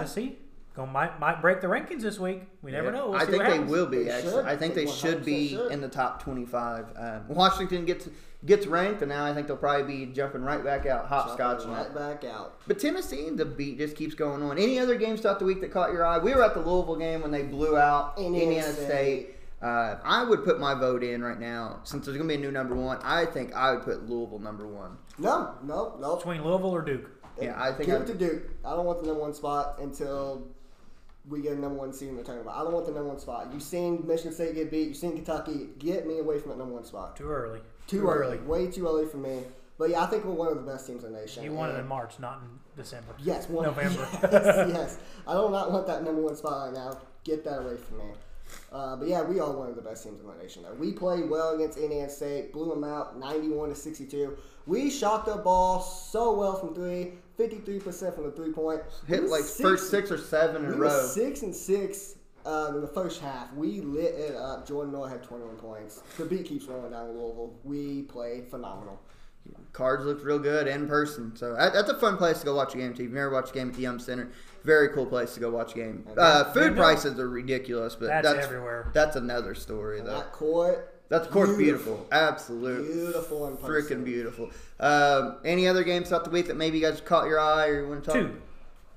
Number 24, Baylor barely escaped Texas State 72 63. It was closer than the game than what the score says. They had to foul at the end. Baylor probably going to get leapfrogged out of the top 25, making room for a VCU, a Tennessee. Uh, they, I mean, they barely got this victory, but it, it doesn't show that they deserve to be in there quite yet. Monday, Winthrop goes into St. Mary's, number 18, and knocks them off 61 59 in a close Yeah, heart good. battle. Winthrop coming in and, and knocking off a team such as St. Mary's. They are, I know they always play second fiddle to Gonzaga, but they have been a perennial team, top 25 for the past six, seven years. St. Mary's lays an egg on Monday. Yeah, Winthrop too. Um, off to a really good start. How about um, and then they turn around and at the buzzer lose East Tennessee State, who's undefeated. Who I will actually talk about here in the next segment. I got something on them I'd like to talk about. But there's a lot of mid majors now starting to build up. Right, we talked last year a lot early about Wofford, about UNC Greensboro, about I mean, you guys heard my love for the SoCon with Furman and all these teams. Now you're starting to see Winthrop. How about here's another team, Nicholls State. They lose barely opening game of the year at Illinois. Barely. They were leading most of the game. Illinois took them overtime and beats them. They beat Pittsburgh at Pittsburgh. And just yesterday, I think it was, LSU, they play LSU good for the majority game. LSU pulls away, wait, or pulls away late. Nicholls State's a team that playing a tough schedule could very well be one of those teams to be a factor coming say tournament time. Oh, yeah. How about this? Uh, we said we were going to try to get it trending on Twitter. Hashtag fire pain it continues because after they got beat by Texas, Purdue ended up losing another game against Marquette, 65 to 55. Uh, Markus Howard had like 18 points in that game. Um, Florida State beat Florida 63-51. Yeah. Sunday, Six in a row now. Six years in a row they've owned the Florida Gators. Yeah, Florida's not off to a hot start. Let alone it's three games, so it's been two weeks. So you have to get you have to keep on watching and see how they improve. But they are not too off to a hot start right now. Another SEC team loses uh, an, a non-conference game, I guess if you want. Uh, uh, excuse me, Vanderbilt loses to Richmond. Yeah. Continues, to, continues a tough like What's up, stretch. Jerry Stackhouse? Yes, Jerry Stackhouse. Was going to say? Alabama lost another game. Oh my god. So Indiana won another one this week. Another Indiana, blowout. Indiana's whooping some ass. Indiana are- looks good. They are. I know they're not playing the type of competition that other teams are, but they are handling business. Yeah, that's all you can do. I mean, it's your schedule, and you can only play who's in front of you. And Line they're- up. They are. Um, you got to give credit to them. They're looking really good right now. So Yeah. Uh, BYU upset at uh, Houston, won by a game winner. I think it was like 73 72, so close like that. Uh, Houston obviously has Quentin Grimes, former Jayhawk, and they lost be a game winner. Um, and that's all I have. St. Joe's beat Connecticut 96-87. That's Will right. Connecticut ever get back to form? I don't know. No. I don't know. Um, Need a need a high profile coach. Yeah. That's the only thing I think is going to pull Connecticut within the ranks. yeah, Danny Hurley. It's a tough hill, it's a tough climb back to hoe right now. Hey Ray Allen, why don't you come out and coach these boys? Get them back up there. Come on, Ray. Ray. Real quick, talk about the. I mean, your boys blew out Monument the other night, but the craziness at the end. What would you think about that? Nah, nah, nah, whatever. Whatever. Just have some fun. Who cares? Uh, talking about a Big East school, Xavier escaped and near lost 59-56 to Missouri State. They, I think it was uh, it was tied up 56-56, and then I guess they hit a three or something like that. Xavier now owns the state of Missouri because also early in the week they beat Missouri. Yeah. Missouri uh, challenged them early, and I think it ended up going to overtime, and Xavier held off and beat them. Xavier's a good team. Yep, Duke held off. A cl- kind of a close game, 74-63 win against Georgia State. Um, Trash. you obviously had the Kansas game. UNC beat Gardner Webb 77-61. Uh, Baylor won 72-63 against Texas State. Gonzaga, Gonzaga blows out Texas. A&M 79-49. That's a team right there. Corey Kispert's playing well. They're big, they're long, they're athletic, experienced. Gonzaga, you just got to keep an eye on the Bulldogs. Talking about Florida, they almost lost against Towson 66-60. Jeez, they are struggling. They struggled against you in Fl- or North Florida the first game. I mean, the Gators just aren't meshing well like we thought they would early. No. Lots no. of talent. Yeah. I just I don't know if they're just having a hard time figuring it out. Yeah, me either. Auburn almost lost to South Alabama, seventy to sixty nine. They had, I think, Isaac Okoro Had a game winner, yep. Had a game winner to win the game. Had a game winner. So that's it for kind of the the roundup of the week. You guys kind of get the gist. If there's any games we miss, I'm sure you can leave us a comment and we'll uh, we'll discuss if you want to. But other than that, those are kind of the big ones that really stuck out this week. Obviously, number one goes down for the second week in a row. Presumably, Duke goes number one, so we'll see how they handle business as the new number one team. Tyler, we talked about him at the start. This is always kind of your spot for him. Show some love to our sponsor, Applied Right Painting. I actually have a quote for a personal paint job done by the one and only J.R. Rowe with Applied Right Paint and Restoration. J.R. is coming over Monday. We've got a time set up. He's going to do uh, give me a, a quote for some some work on my home because I don't want to do it. And I just, you know, when after seeing all his pictures and everything and everything that he does, I, I trust the work that he does. So if you guys want to have some proof in the pudding, I am relying on our sponsor, JR Rowe with Applied Right and Painting Restoration, to come over and give me a, a quality quote that is comparable to other companies, but you're getting the you're helping a smaller company. I'm not going to some big Sherwin-Williams and having them come do it. I'm going to the local guy. I always like doing that, and his work is in the proof. Just go to his page on Facebook. You can find his personal page. Anything you want to do, everything with uh, Applied Right and Painting Restoration, everything is look top notch. So I gave him a call, hit him up. He's going to come check it out and see what we can do. So if you need that as well, I can give you the information. The information is in the announcements. If you want some other information, I'll get it to you. JRO and Applied Right Painting Restorations. There you go. Hit up JRO, our, our main sponsor here at Everything College Basketball. With that said, we're going to take a, a break in the action. When we come back, we'll start previewing some of the games. It's not the strongest slate of games early. Back half of the week picks up. You're listening to Everything College Basketball, episode number 44. What's going on, ECB fans? My name is Peyton Burton, aka J3X, and I am the host of the J3X Show. The J3X Show is a professional wrestling podcast and also an MMA podcast as well.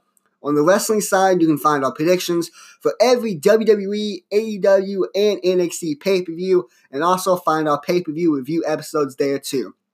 On the MMA side, you can find everything from our predictions for most UFC pay per views, personal top five lists, and interviews as well. So if you want a fun podcast to listen to while you're playing games, you're at work, or whatever you may be doing, then the J3X Show is the place for you. With that being said, let's get back to the Everything College Basketball Podcast. Boom!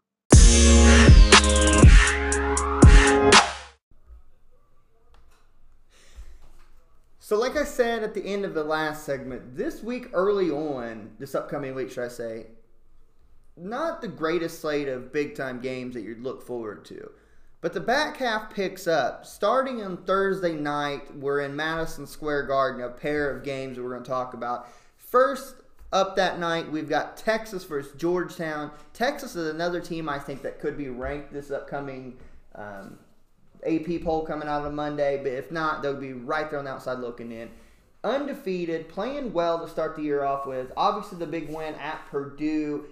They just beat. Was that Hold on, I got it right here. was that Providence or Prairie, Prairie View A and M? They're they're playing well. Georgetown coming off of a loss. Guys, what do you think? Texas and Georgetown. Texas, according to KenPom, they're ranked 28th. Um, def- uh, offensive efficiency, they're ranked 61. And defense, actually ranked 14th, which is pretty high for them. Um, obviously, just came off that big uh, win against Purdue at Purdue, 70 to 66. They're 4 0. They haven't really played anyone else besides Purdue. And if they did, they blew them out. And the leading scorer, Matt Coleman, the third, they lead, lead to them scoring with 14 and a half points. Andrew Jones, 13.3. And Courtney Ramey, who's I think is a sophomore or junior this year, he was my most underrated player for uh, the Big 12 conference. Um, he averages nine points per game.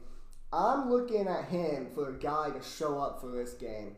Um, I'm a huge fan of him. I think he could shoot the ball if he gets the opportunity to do so. He's kind of hesitant. He's not consistent. I really look to a guy like this because Coleman, he's going to do his thing. Jones is going to do his thing. I think besides those two, Texas is going to need someone else to step up and even score double digits, whatever the case may be, whether it's rebounds, assists, to really step up and help them win this game. Georgetown, not really playing the best. I do like Texas winning this game though. I like their Texas squad. Huge fan of Shaka Smart. You mentioned him with uh, him coaching VCU back in the day. Got him to the Final Four. I think he's a hell of a coach, and he is on the hot seat right now. He needs to have a good year. They beat Purdue at Purdue. I think that's a good start. I like Texas winning this game though. Yeah, KenPom actually has Texas winning 73-68. I think Ooh, I, I think that's closer. you shitting me? I had 74 69. Oh, okay. What's up, KenPom? Get me on the payroll. Let's go. Whoa. So um, I trust KenPom's standings. I think Georgetown is a little bit in flux right now. If you look at their their um, game that they lost the other night against um, Penn State, that they lost by 15 at home, Oh, yeah, that's right. 81-66.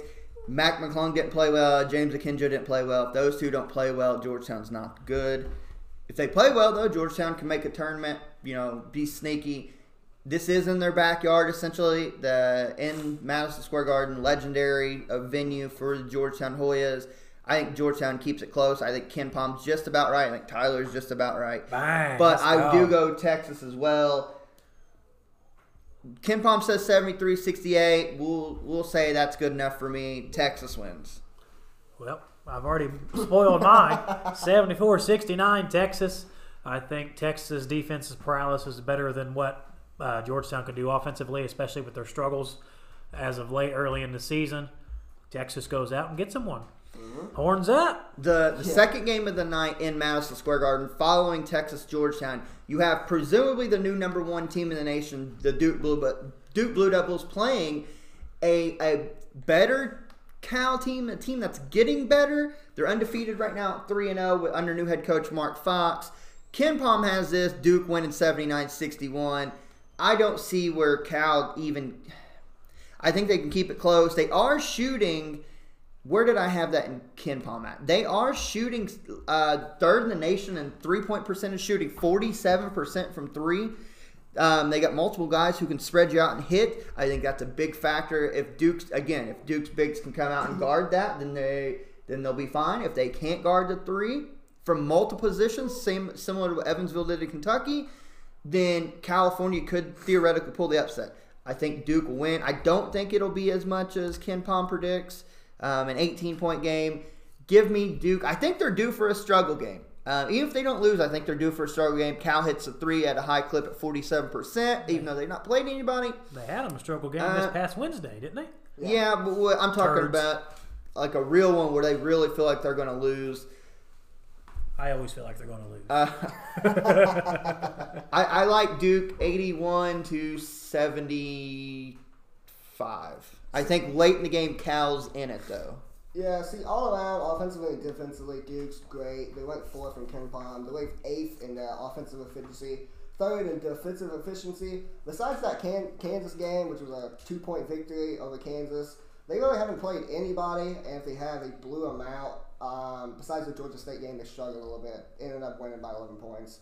Uh, with this being a Madison Square Garden, Duke's defense is going to be too much for California to handle. I like Duke winning 74 to 58. Duke wins 81-69. Any team that loses what 20 games in a row last year, sure as hell ain't going to turn around that quick. Cal, they they're making they're making progress, but they're trying to do miles with inches. Duke Duke wins this handedly at 81-69. Uh, uh, here's another big one involving LSU. On Friday night, we got a pair of big time games on Friday night. LSU, we just talked about them. They went on the road to play VCU. Friday night, and I think this is in Jamaica. It is. Friday night in Jamaica, man. Yamaha. Number 23 LSU playing undefeated number 17 Utah State. Mm. Tyler, I'll start with you. KenPom's got an LSU 78, Utah State 77. It's kind of fuzzy for me right now. I just I can't I don't think I can quote on this quite yet. Kind of fuzzy in the air. Want me to go? 'Cause Go I have a prediction. Go ahead. My I mean, coming don't off know this yet. tough loss against VCU, LSU has a great offense. They got weapons, and Trendon Watford, I'm a huge fan of. Skylar Mays, Emmitt Williams coming off the bench, help with that rebounding margin.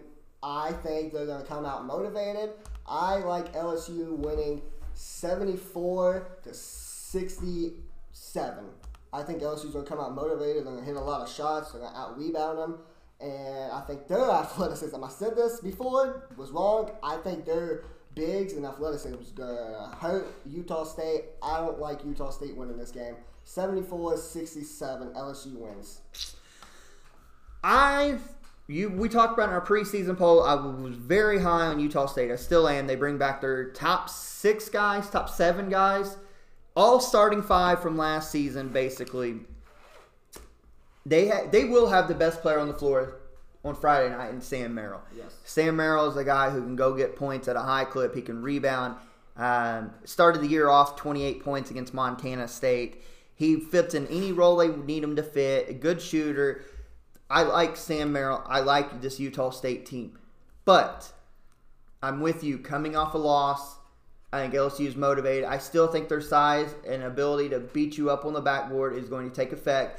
I do like Utah State though. Their their starting center Kuba Kar, uh, Karwowski, seven foot two, two hundred twenty pound junior.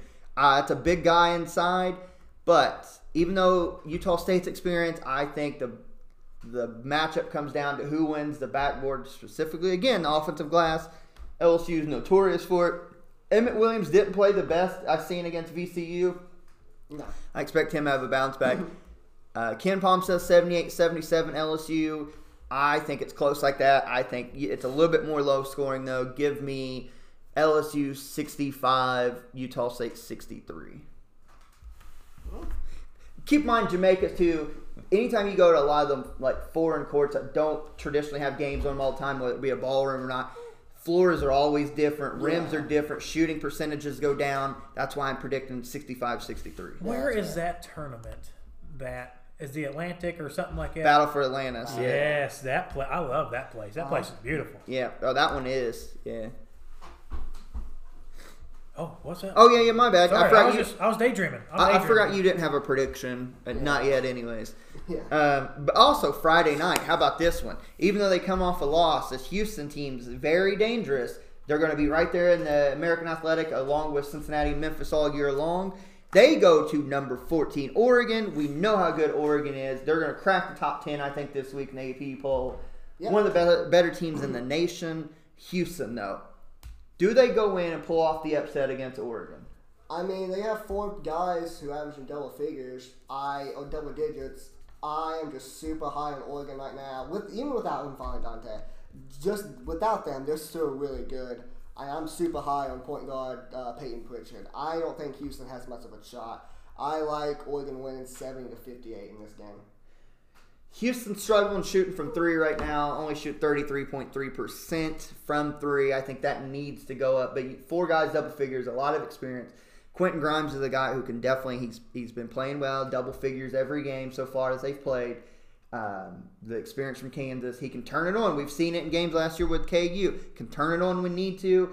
I like him having a big game. Here's a guy that needs to play well though for Houston. I said at the beginning of the year, he's only averaging five and a half points a game right now. I thought would be their leader this year, and I know it's early, but Chris Harris at the center spot has to play better. I think he has a big game. I think Quentin Grimes has a big game, but I don't think it's enough. Give me Oregon. I think this could be a high scoring. I thought Utah State LSU was low scoring. I think this could be high scoring. Oregon holds court at home 89 81. But I think Houston gives them a game for the majority of it. Oh, KenPom, too. I didn't even say. Sorry, KenPom has um, Oregon winning 71 66. They think it's a little closer than what I do. I kind of agree with the way KenPom puts it. It's going to be a pretty close game. Houston's going to find a way to scratch and claw and play in there, but it's just not going to be enough after watching the way they played against Memphis, who is a way more talented team. They know what to do to win games. They were put in positions whenever they were with their backs against the wall. Oregon's battle tested early. Oregon's going to continue to stay ready to play anybody. They're going to win this game 76 72. Yeah. Um, obviously, Houston just came off that tough loss, game winner by BYU. So they're going to look for motivation to come back and beat Oregon.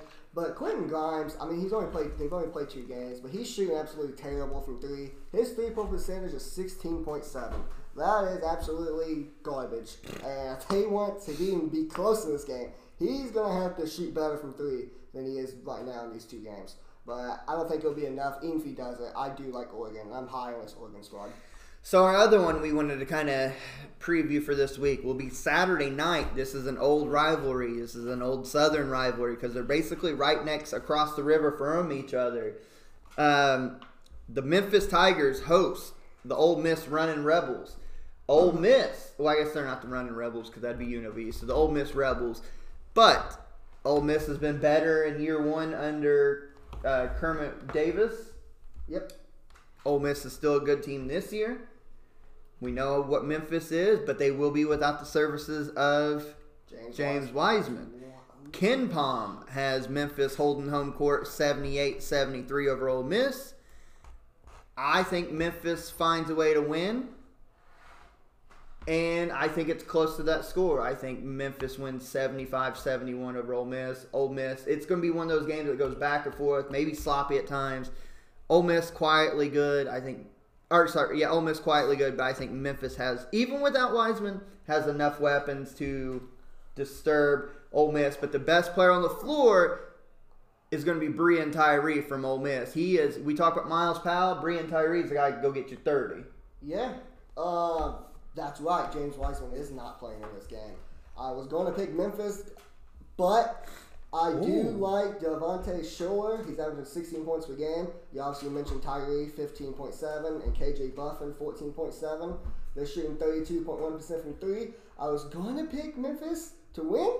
But you know what? Why not? Sound the alarm. Upset alert. Ole Miss upsets Memphis. What is it? Memphis is at home, right? Yeah. You said? They upset them, and you know what? They rushed that ugly floor. Why not? Cover that up. I don't want to see that floor ever again. You gonna rush on an away game? Sure. Whoa, Why not? that's a bank on it Why right there. not? That's Who a bank. cares? That's a bold prediction. Sure, why not? I don't care. I really hope Ole Miss wins this game, though. And I'm picking them to win in a close game, 70 to 66. And keep in mind, this isn't. Uh, people don't think of it, but this is an old rivalry. Memphis is like on the southern, that southwest corner of Tennessee, which is right there on the border of like the old the Mississippi border. Oxford's not too far away. This is an old rivalry. Yeah, right up the road. Uh, Josh pretty much took the words out of my mouth for this game. I, I think Memphis finds a little success, and their full court press turns Ole Miss over in what they want to. That's been the story for most teams this year: is who can win the turnover battle. Last year's rebounds, now it's turnovers so far. So I believe Memphis comes away. It's it'll be a closer game than what my score predicts, 77-65, but it's only going to get spread to 12 because of the foul situation at the end of the game. Memphis pulls away. I think that's right. As far as previews, that's it. There is one game that I want to. No, before I say this, don't freak out. I just want to say I was looking through the schedule. This is a game that I think could be very, very fun. On I God, I think it's Tuesday night. Have to double. Tuesday or Wednesday night in Lawrence, Kansas. I do have Kansas on upset watch. I'm not alert. Watch. East, keep just hold on. Hear me out. East Tennessee State. We talked about them. They beat Winthrop. East Tennessee State's three and zero. I talked about them in the SoCon. They are the favorite to win the SoCon. You guys remember last year I was very high on the SoCon. They are the favorite to win this the conference this year, alongside with a team like Wofford. Furman's still decent. UNC Greensboro or whoever, right? East Tennessee State, three and oh zero on the year. Smaller team. We've seen what smaller teams early on has done to Kansas. Not only that, they shoot forty one percent from three. So you bring Udoka Azubuike, you bring your bigs out away from the rim, a la what Duke did early in that first game of the year. Let's see if Kansas can defend that. East Tennessee State has three guys scoring double figures. I'm not saying Kansas won't win this game. I'm saying East Tennessee State's that good. Will I think we'll push them. If it's a game within the last two minutes, I'm just not going to surprise me. That's why I say it's like a tornado watch and warning. Tornado warning means there's a tornado or a funnel cloud being spotted, a tornado's on the ground, and a watch means conditions are right. I've got Kansas on upset watch because East Tennessee State I think is that good and has all the variables to pull the upset against a team like Kansas. I think Kansas wins the game. I think East Tennessee State gives them all they want and some more. back on probation. No, th- this is a game that I've I've circled pretty handily early for non-conference of a team that could could push. And what Josh mentions, everything was the reasons why I was looking at them. They're still undefeated. They beat Winthrop, who in return just beat a number 18 seed St. Mary's. So they're proving that they can hand handle with anybody really so far. So undefeated going against Kansas, who got beat already. So that, that's a, a factor in their court. You know, they, they play the way Duke does. I just I don't think they can turn make Kansas turn the ball over like Duke did. Yeah. So, like you said, this this is a watch. I only acted out for for a little commentary animation, but it, his, his uh, points are proven, and we're going to see what happens on Tuesday night. Yeah, yeah. I- again, I think Kansas will win. It's not that. I just think people need to keep more of an eye on and not overlook East Tennessee State because they are a very good team, and I think conditions are right. A couple breaks go their way that maybe some magic can happen in Lawrence. But regardless, win or lose, East Tennessee State. What I'm trying to tell everybody, they're a good team. Win or lose this game. Yeah, watch out. Win or lose. Word. The Buccaneers are really good. So, with that, you've heard our previews, predictions. You guys sound out and sound off what you think about that. With that being said, we're going to take one final break. When we come back, we'll start to wrap things up. We got recruiting news. We've got news in general. Some big stuff happened. And we, of course, we got our bank lines and shout outs and all the above. You're listening to Everything College Rascal, episode, 44. and we will Be right back. Oh. Do you like t-shirts? Do you like being in control of customizing your own t-shirts? Well, have no fear. Mr. T's is here. I am Tyler Cook, owner and operator of Mr. T's customizable t-shirts. I can do anything that you need as far as, you know, wedding parties, birthdays, anything that you want and need, come to me and I can see if I'll help you out. You can reach me on Facebook, just search Tyler Cook in there. Uh, you can find me. Any, you can get my email. I'll send out an email. I'm going to create a page that I'll later add in here. But uh, anything that you need as far as customizable T-shirts, I can I can hook you up. I can get you done right at a reasonable price. But other than that, go back to hearing our wonderful voices on ECB podcast.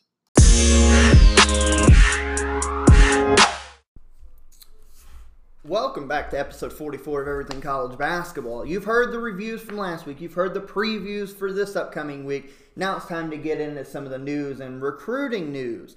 Obviously, the big piece of news this past week, ladies and gentlemen, was the ongoing saga at Memphis and James Wiseman. First, he was suspended by the NCAA, and then Memphis got the the protective order or whatever and allowed him to play. Then Memphis finally gave in and suspended him himself. He's suspended indefinitely, but they are working to try to appeal and getting back on the floor ASAP. The never-ending cycle continues. As a fan of college basketball, like we said last week, I want to see James Wiseman play, but Memphis went ahead, so they might have finally just given in. They said they're appealing, so they're not giving up. What are your guys' thoughts on it? Not a good loss. Um, he's projected to be top two in the draft of 2020. Uh, one and two, you can debate him, Anthony Edwards, even LaMelo Ball. You can debate all those three guys for that number one spot next year for the draft. Tough loss from Mem- Memphis. Um, I do think it's a smartest, it's a smart move to set him out because if you let him play throughout the season and it found out that he was guilty of it, they could get rid of all your wins. And if you make it to the postseason, which you probably will, they can eliminate that too. Just learn from Louisville's mistakes. Do not do what we did. We went to the championship game, won it, and then later on got in trouble and had that title stripped away from us and our wins and our Final Four banners back to back. So I think it's the smartest move, but it's still not good. I do not like it as well. I don't know what's going to come from it. And this is not the only thing that annoys me because there's something else I'm sure Josh will talk about uh, here later that annoys me even more than this one. But yeah, tough loss though. Not good. It's not a situation you want to see because you want to see the top talent on the floor. But Memphis is doing the right move by putting him out because what Peyton said is true. They'll vacate what he was a part of. So Memphis doing what they need to, to hold ship until they get an opportunity to either A, get closure or B, get him back on the floor. Other more NCAA craziness. They have came out this week and sus- put Seton Hall on three years active probation. Peyton, thoughts on this? This is what I was talking about that you'll mention later that annoys me. How, why, and what. I what did they even do? I don't. Even, I, I read through the whole thing. I don't even know what they even did. They put him on three years probation, taking away a scholarship for the 2020 21 academic year, and limited recruiting each of the next two seasons, part of the negotiated resolution of a transfer tampering case started in 2016. Ridiculous. Ah, just ridiculous. This annoyed the piss out of me because I like watching Seton Hall play, especially most reason because Myles Powell. But this sucks. I do not like this at all. I think it's stupid how they can um, put a punishment on one team and not do it for another team like Duke, Carolina, or anyone else like that. They pick and choose who they want to put the hammer to, and they put the hammer to Seton Hall for what I Well, say. they didn't really put the. I mean, probation sucks, but it could be worse. They're still allowed to play in tournaments. Still, they're losing a scholarship, some sanctions, but it's not. It's not as bad as maybe you're making it out to be. It does suck. They probably shouldn't be because it's something silly, but it could have been a lot worse. Could have been a lot worse. Yeah, it's it's it's a tough loss. I don't, I don't understand it. I think they're just trying to bank some money up from when they got to start paying for player likenesses here in a couple of years. But it's just it's just a bad situation all the way for Seton Hall. You know, they got a player like Myles Powell that we're not going to be able to see in the tournament. no, no, they're good. They're good. Oh, it starts next year. it- it's, the probation doesn't limit them from playing in the tournament. They just lose scholarships for a, a- like one a year. They lose some stuff like that. They're good to play in tournaments. and Oh, stuff. I thought it he made their- it seem like it's way worse than what it is. It's not. Ah, well, Peyton, you little motherfucker. No, okay, it ain't so bad now. That's all right. As long as they can get in the tournament and we can see Powell one more time for a, a mad dash for cash to the Final Four, I'm okay. Yeah. Another one, Georgia Tech. We talked about back in the summer. They were put on NCAA probation. They are not allowed to play in any sort of tournament, even the ACC tournament this year. I do believe they're appealing that ruling. Um, the appeal was due to um, major recruiting violations. So we'll see. But if they don't win that, as of right now, Georgia Tech cannot play in any postseason, including the ACC conference tournament. Wow. But they are appealing that. And talk about a smack in the teeth. Yeah. Yeah, no Jeez. Pete, a team that can't catch a break anyways. yeah. Jeez. How about this? New bracketology out. I know it's early, but it's still fun to talk about. Louisville has replaced Kentucky as the uh, no, uh, number one seed. The Louisville goes to the number one in the Midwest, which would be Indianapolis. Ironically, Kentucky falls to the two in that region. The other number ones would be Duke, number one in the East, Kansas number one in the West, Michigan State number one in the South. Other number two seeds: Ohio State number two in Duke's region, Virginia number two in Kansas's region, North Carolina number two in Michigan State's region. Looking through this uh, this new bracketology from Joe Lunardi, anything kind of peek out, stand out to your interest or anything? I'm happy that Louisville took Kentucky's spot as the number one seed, as they should do, because I feel like Louisville's one of the top three teams in the nation. I know it's early, but you can still dream of it. And I'm fine with this black college. Duke being the number one overall seed, I think it des- they deserve it. Um, the other number one seeds, obviously Louisville, Michigan State, Kansas. I think they got the number one seeds perfectly. Even though at the before the start of the year, all these like number one seeds was ridiculous. They had North Carolina as one. Uh, Florida is one. What did they even drop to? Where's Florida at? They are Four I've in the them, yeah. South. And they had them number one before the start of the season, so they took a major drop. But I'm fine. I know it's early, but it's still fun to talk about. I'm fine with this bracketology though. Well, you can you can see where their their numbers were wrong in the beginning because it's just it, you can't predict. I mean, you can put them close, but there are way more red arrows going down for teams than there are green arrows going up. So it just it's going to keep changing. It, it's fun to look at to see where your team's jockeying for position at, where they might go, where they might not go. It's, it's, it's a cool thing to look at, and Joe Lunardi he, he does a, a decent job at this, so it's it's pretty fun to watch. I think if this was the hold form, like right now, the bracket of death, should we say, would be out in the West. You got Kansas as the one, St. Mary's is the eight against a nine. Cincinnati would be a low scoring, bang it out affair. How about Memphis is the five, Liberty is the twelve. I'm really high on. Yeah. Arizona is your four, Purdue's a six. Would play either Creighton or West Virginia. Gonzaga the three, Utah State a seven, Yep. Virginia two. That would be my bracket of death right there. For sure. For sure it would. Very defensive minded too. St. Mary, Cincinnati, uh, Arizona, even Purdue, West Virginia, Gonzaga, Utah State, Virginia. Yeah. Very defensive minded bracket. Should that uh, like actually would have hold up? Yep. I like it. Your boys would have a long road to hoe on that one. Hey, They have eight Big Ten, seven from the P- Big Twelve and ACC, six SEC, six Big East, four from the Pac-12, three American Conference, two West Coast, two Atlantic Ten, and one from every other conference. The current last four teams in are Creighton, West Virginia, Dayton, Arkansas. First four out, uh, just on the outside looking in. Butler, Indiana, Kansas State, Missouri. I think if you ask me, Indiana should probably take a spot of an Arkansas or somebody, but Yeah. plenty. they of- will. Plenty of time to change our mind. But new bracketology, it's always fun to discuss those this early in the year. Yep. Peyton, recruiting news. Well, before that, one more piece of news that's kind of funny.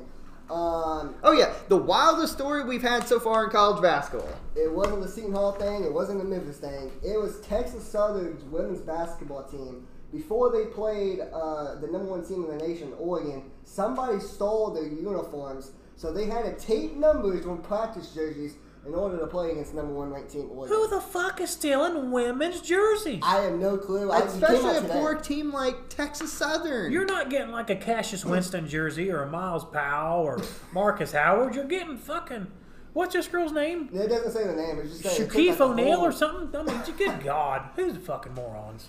Oh, but the image here, it's funny. They really did take. I thought that was fake news. No, it literally came out this morning, and I laughed my ass off. Um, but anyways, back to the recruiting news. To start it off, four-star center uh, Javonte Brown Ferguson has committed to UConn. 2020 top 50 prospect Xavier Foster has committed to Iowa State.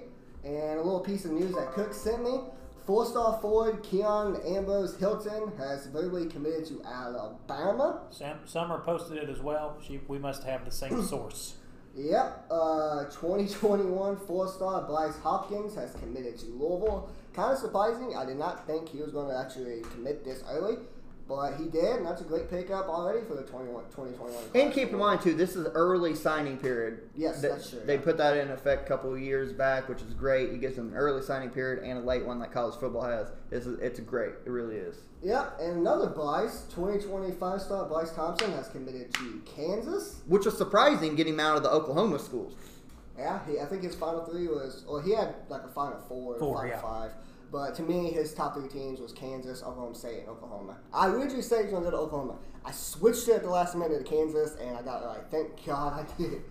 Uh, another one I got right here, 2025 star Nimari Burnett has committed to Texas Tech. I What think, made you switch Bryce Thompson to Kansas at the last minute? I threatened him.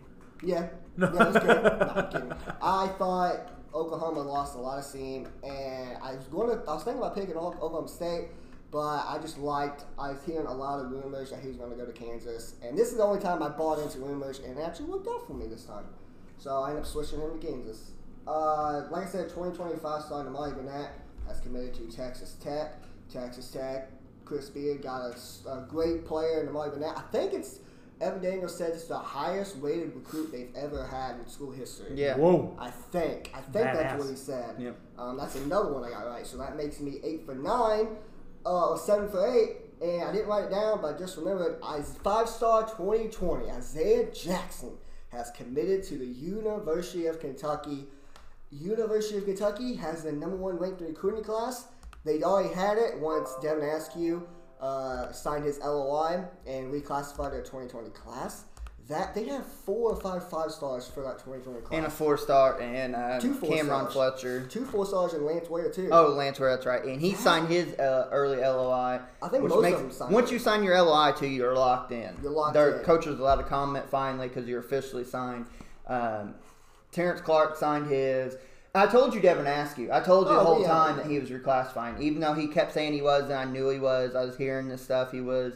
So that's the point guard. That class next year is literally this is the first time in the Calipari that I can remember since maybe he first got there with John Wall and company.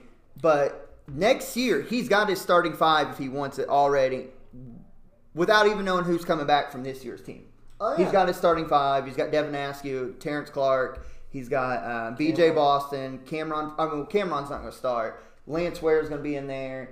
And Um, Isaiah Jackson. Isaiah Jackson. He's got his starting five, Do you think- regardless of who comes back. Do you think it's one of his best classes he's ever had since being at I mean, rankings wise, it's got to be. yeah, I mean four or five five stars, two four stars. That is incredible. Rankings wise, it's got to be. And that's something saying for a guy who recruits it the way he does. Yeah, you think Woo. about some of them classes, man. Um, Yeah. Um, Boogie Oogie. how about this AD. too? If I remember the stat right, it's our first top three prospect we've signed in like three or four years. Really? Who's the last one? Cat? Uh, no, no, that was too far Oh, he was like ninth, um, I think. Jamal Murray, maybe, Jamal Murray? or De'Aaron Fox. Maybe. One of the. It's been a few years because you think of all. We always have like a top two recruiting class, but it's been three or four seasons since we signed a kid that's a prospect top three. Yeah, but you got your big name now, and this actually makes me eight for nine for the my crystal ball predictions on the website. Ten off recruiting news. I don't really do this because it's kind of hard to find some stuff like this. But the number two ranked prospect for the 2020 women's class, five-star Hailey Van Lith, has committed to the University of Louisville. This gives Jeff Walz his fourth commitment and second five-star for the 2020 class. You obviously you've been hearing for recruiting news. You were talking about for Louisville, Chris Mack has been on fire. But you got to talk about Jeff Walz too, because he just locked up the number two ranked prospect for the 2020 class. And I didn't really know it. I didn't know she was even on her radar. And that's how hard it is to find recruiting news for the women's. Obviously, men's is a whole different story. Um, but hey, she I've been following her her career uh, for a year now on YouTube. But she's an incredible player. She can stroke. Yeah, Yeah. she's a baller. She's lefty too. Oof. So that wraps up news and recruiting. Let's go ahead and get into some of our uh, some of our fun segments here as we start to wind things down. Go on to the bank on it. Hey yo, Bank on it, Tyler. I'm Owen here. I need a I need a score. Yeah. I'm, I'm on. I'm in the red zone. I need to run it instead of pass it, Seattle. But I am banking on LSU going and beating uh, higher ranked, undefeated Utah State. Was it Friday night? Uh, Whatever, Uh, some, some sort of night this week. One night this week, LSU is going to beat Utah State. Snap their undefeated record so far. LSU Tigers going in Friday night. and knocking on. Hey, there's a bank on. it. There's one. Uh, LSU wins. Bank on it. Go for it. Uh, my bank on it. I'm I'm the same way. I'm 0 for 2 on the year so far. I thought Murray State would be Tennessee. It didn't happen. Mine. Uh, Tuesday or Wednesday night, Vermont, another mid-major to keep an eye on. That's very good. One of the best mid-major players in America, Anthony Lamb, capable of getting you 20, 25, 30 a night. They play on the road at Virginia earlier in the week. I'm not saying Vermont beats Virginia because I just don't want to see that happening. But I think here's my bank on it: Anthony Lamb goes for 20 or more. Virginia wins the game. Anthony Lamb has a standout game, goes for 20 or more in the loss. That could definitely happen. Uh, My bank on I it, it. I'm one for one. And history is not on the side. I said Duke was going to beat California. I was struggling to find a bank on it, so I decided to go crazy. Why not? California will upset the Duke Blue Devils Thursday night. Um, that's all I got. Looks like we're all going to be one and three after this. Yeah. That's whatever. Time for shout outs. Peyton.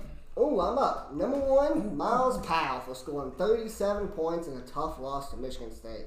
He's probably one of my favorite players in the nation right now. Second shout out goes to Jamaro Brown from West, from Western Kentucky for dropping 41 points, three rebounds, two assists, three steals, and a 79-71 win over Eastern Kentucky. If Western has a guy like Jamar Brown stepping up like that to help out and complement um, Charles Bassey. Charles Bassey, Western could be. How about this for a stat line? Arnaldo Toro, or Toro. Toro from American for dropping an insane stat line of 67-65 win against George Washington. He had 20 points, 24 rebounds, Cool. one assist, one block, and two steals. Well, boy, getting some work in. Buckets. He, uh, the points wise, it's not a big deal. But when I seen that rebounds, I knew I had to put him on my list. Arnaldo Toro, my Hey, man, lord. sounds like a bullfighter. We're gonna find him on Twitter and see if he gives a little bit of love on that. Uh, Yeah. Tyler, your shout outs. couple teams. couple teams hit the list here. I am giving the Indiana Hoosiers Ooh. for their early season paralysis here, handling business. I know last year it was a roller coaster of a ride here. Beat Min- or Michigan State twice, getting beat by you know Ivy Tech and shit, but dropping nine in a row. But Indiana is righting the ship, doing everything they can to get back on track. Shout out to you, Hoosiers. We're staying in the state of Kentucky, like with Peyton. He was on the western side. I'm going east side. Eastern Kentucky dropping 129 points earlier this week. 129 points, putting eight guys in double figures. Oh my god. Eight players. Phenomenal That job. pressing side. Speaking of Easton, they have the number one tempo in America.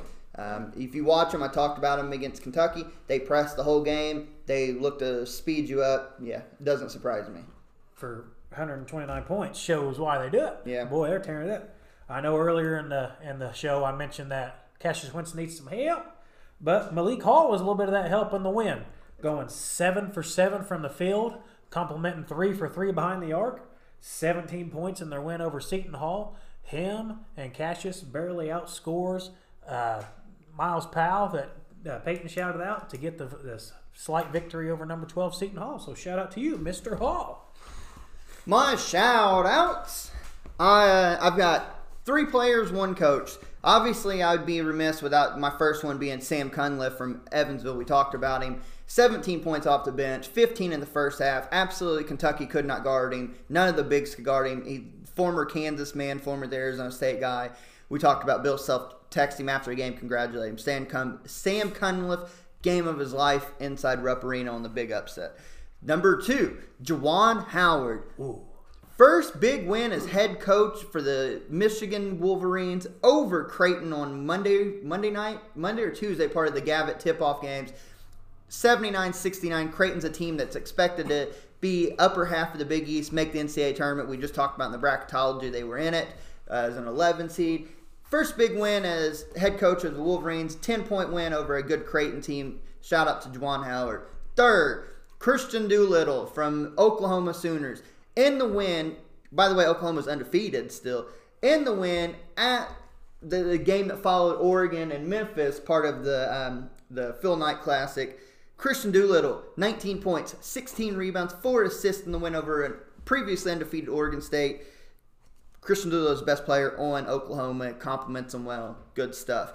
And then fourth and final, the most under talked about and maybe underappreciated freshman in America, but probably producing more than any freshman in America overall. The Arizona Wildcats, Zeke Nnaji, 19 points in the win against Illinois, 20 hmm. points later in the week against Northern Arizona, averaging 21.7 points a game as a freshman. He's 6'11, the man in the middle. He is just dominating right now. You hear these names, James Wiseman, you hear Anthony Edwards, you hear Cole Anthony, and all the likes. but not enough love's given to Zeke Nnaji. First shout out of the year, absolute dominating. He's a big reason why Arizona has changed the way they play, and they're undefeated. Ooh, Good shout I out. like that. Yeah. Yeah, me too. So, wrapping things up, final thoughts. Final thoughts. Um, we'll start with me right right here, right quick. Obviously, we talked about the beginning of the program. Number one's not safe this year. If you think that this year is going to be a year where somebody's dominant, I know people like to clown and maybe have tinted window or tinted glasses or whatever. You're just either trolling or you're full of it. This is going to be a year where there's so much parity in college basketball. I do believe we've already seen it. Two number ones fall in their first game. I expect just a rotating cast. Um, whoever wins the title this year could have as many as six losses, I think. Um, it's just going to be one of those years. Too many good teams in the middle, not as a real dominant team right now in college basketball to completely separate themselves. I think it's just going to be a tight race, which is going to make for a fun year in college basketball. Lots of craziness. This isn't it.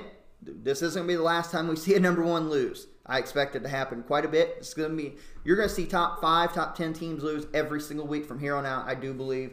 Got some good games. Keep an eye on them. Um, I hope you guys are enjoying the segments. Two weeks. Two weeks. Our weekly pickums make its return. You'll find all that stuff on the Facebook group, the games, but you'll find the standings every week on E ecbpodcast10.com. Make sure again you're checking the website out. Um, we'll start promoting our t-shirts again. Peyton's got everything switched over, so we'll be getting that back up so you can buy some new t-shirts again. Other than that, just keep enjoying college basketball. Keep following us again, E ecbpodcast10.com. And uh, yeah, number one's not safe this year. Yeah, and the piggyback of Josh I agree with him. It's going to be a crazy fun year with all these number one teams getting knocked off. I think that's going to be a common theme throughout the year, like Josh said. And a team like Florida, who's struggling right now, and even Purdue, who lost two back to back games, I don't think you're going to find out how good a team is going to be. To me, for a month in, that's when, to the start of December, is where you'll see good teams um, actually perform well. So just sit back and relax if you're a Purdue fan or anybody like that. Don't get too hard on your team because it's a lot of season left to be played. All these good games, go buy our merch, all that stuff. Keep supporting us, and we'll keep supporting you. And that's the only thing I got to say. Cook. Oh, damn. Wrap it up. Old boy from Monmouth found himself on the wrong side of the news on Friday. You know, you're getting beat by 55 points or whatever. You sneak in, steal the ball, you dunk it, whatever. But then you will start puffing your fucking chest at the team that just demolished you. If you would have went in there and dunked the ball and then turned around and started laughing, you know, maybe gave uh, oh boy, you stole it from a five, you know, just say I got you, you know, that'd have been okay. But you go in there. I like the hustle. I like the heart. Don't go to the buzzer sound or keep playing to the buzzer sounds. But it was it was kind of a, a shyster type move in my eyes at the end. I don't mind the, the pickpocket. I don't mind going and getting the dunk. But you sitting there puffing your chest, going, I don't give a whatever you were screaming out. I don't care. Just ignorant, ignorant move on your end. You're already getting smacked. Go ahead. This is this is a come on man type moment. But that that's the only thing that really blew my mind this week as far as an individual. It's just crazy. All right. Like I said, there's a bunch of good games. Check out all the latest updates. Peyton's recruiting news. He's been on fire here lately. Um, Fire. www.ecbpodcast10.com is where you're going to find everything you need from us. Keep ch- uh, chatting in the Facebook groups, doing the game threads. You guys are doing wonderful. Like I said, here in two weeks, the weekly pickums are back, so make sure you're getting ready for that. And with that said, wrapping up episode number 44. I'm Josh Burton. Mr. Recruiter. Oh, Derek Smith, 44. we will catch you next week. See you then. Boom.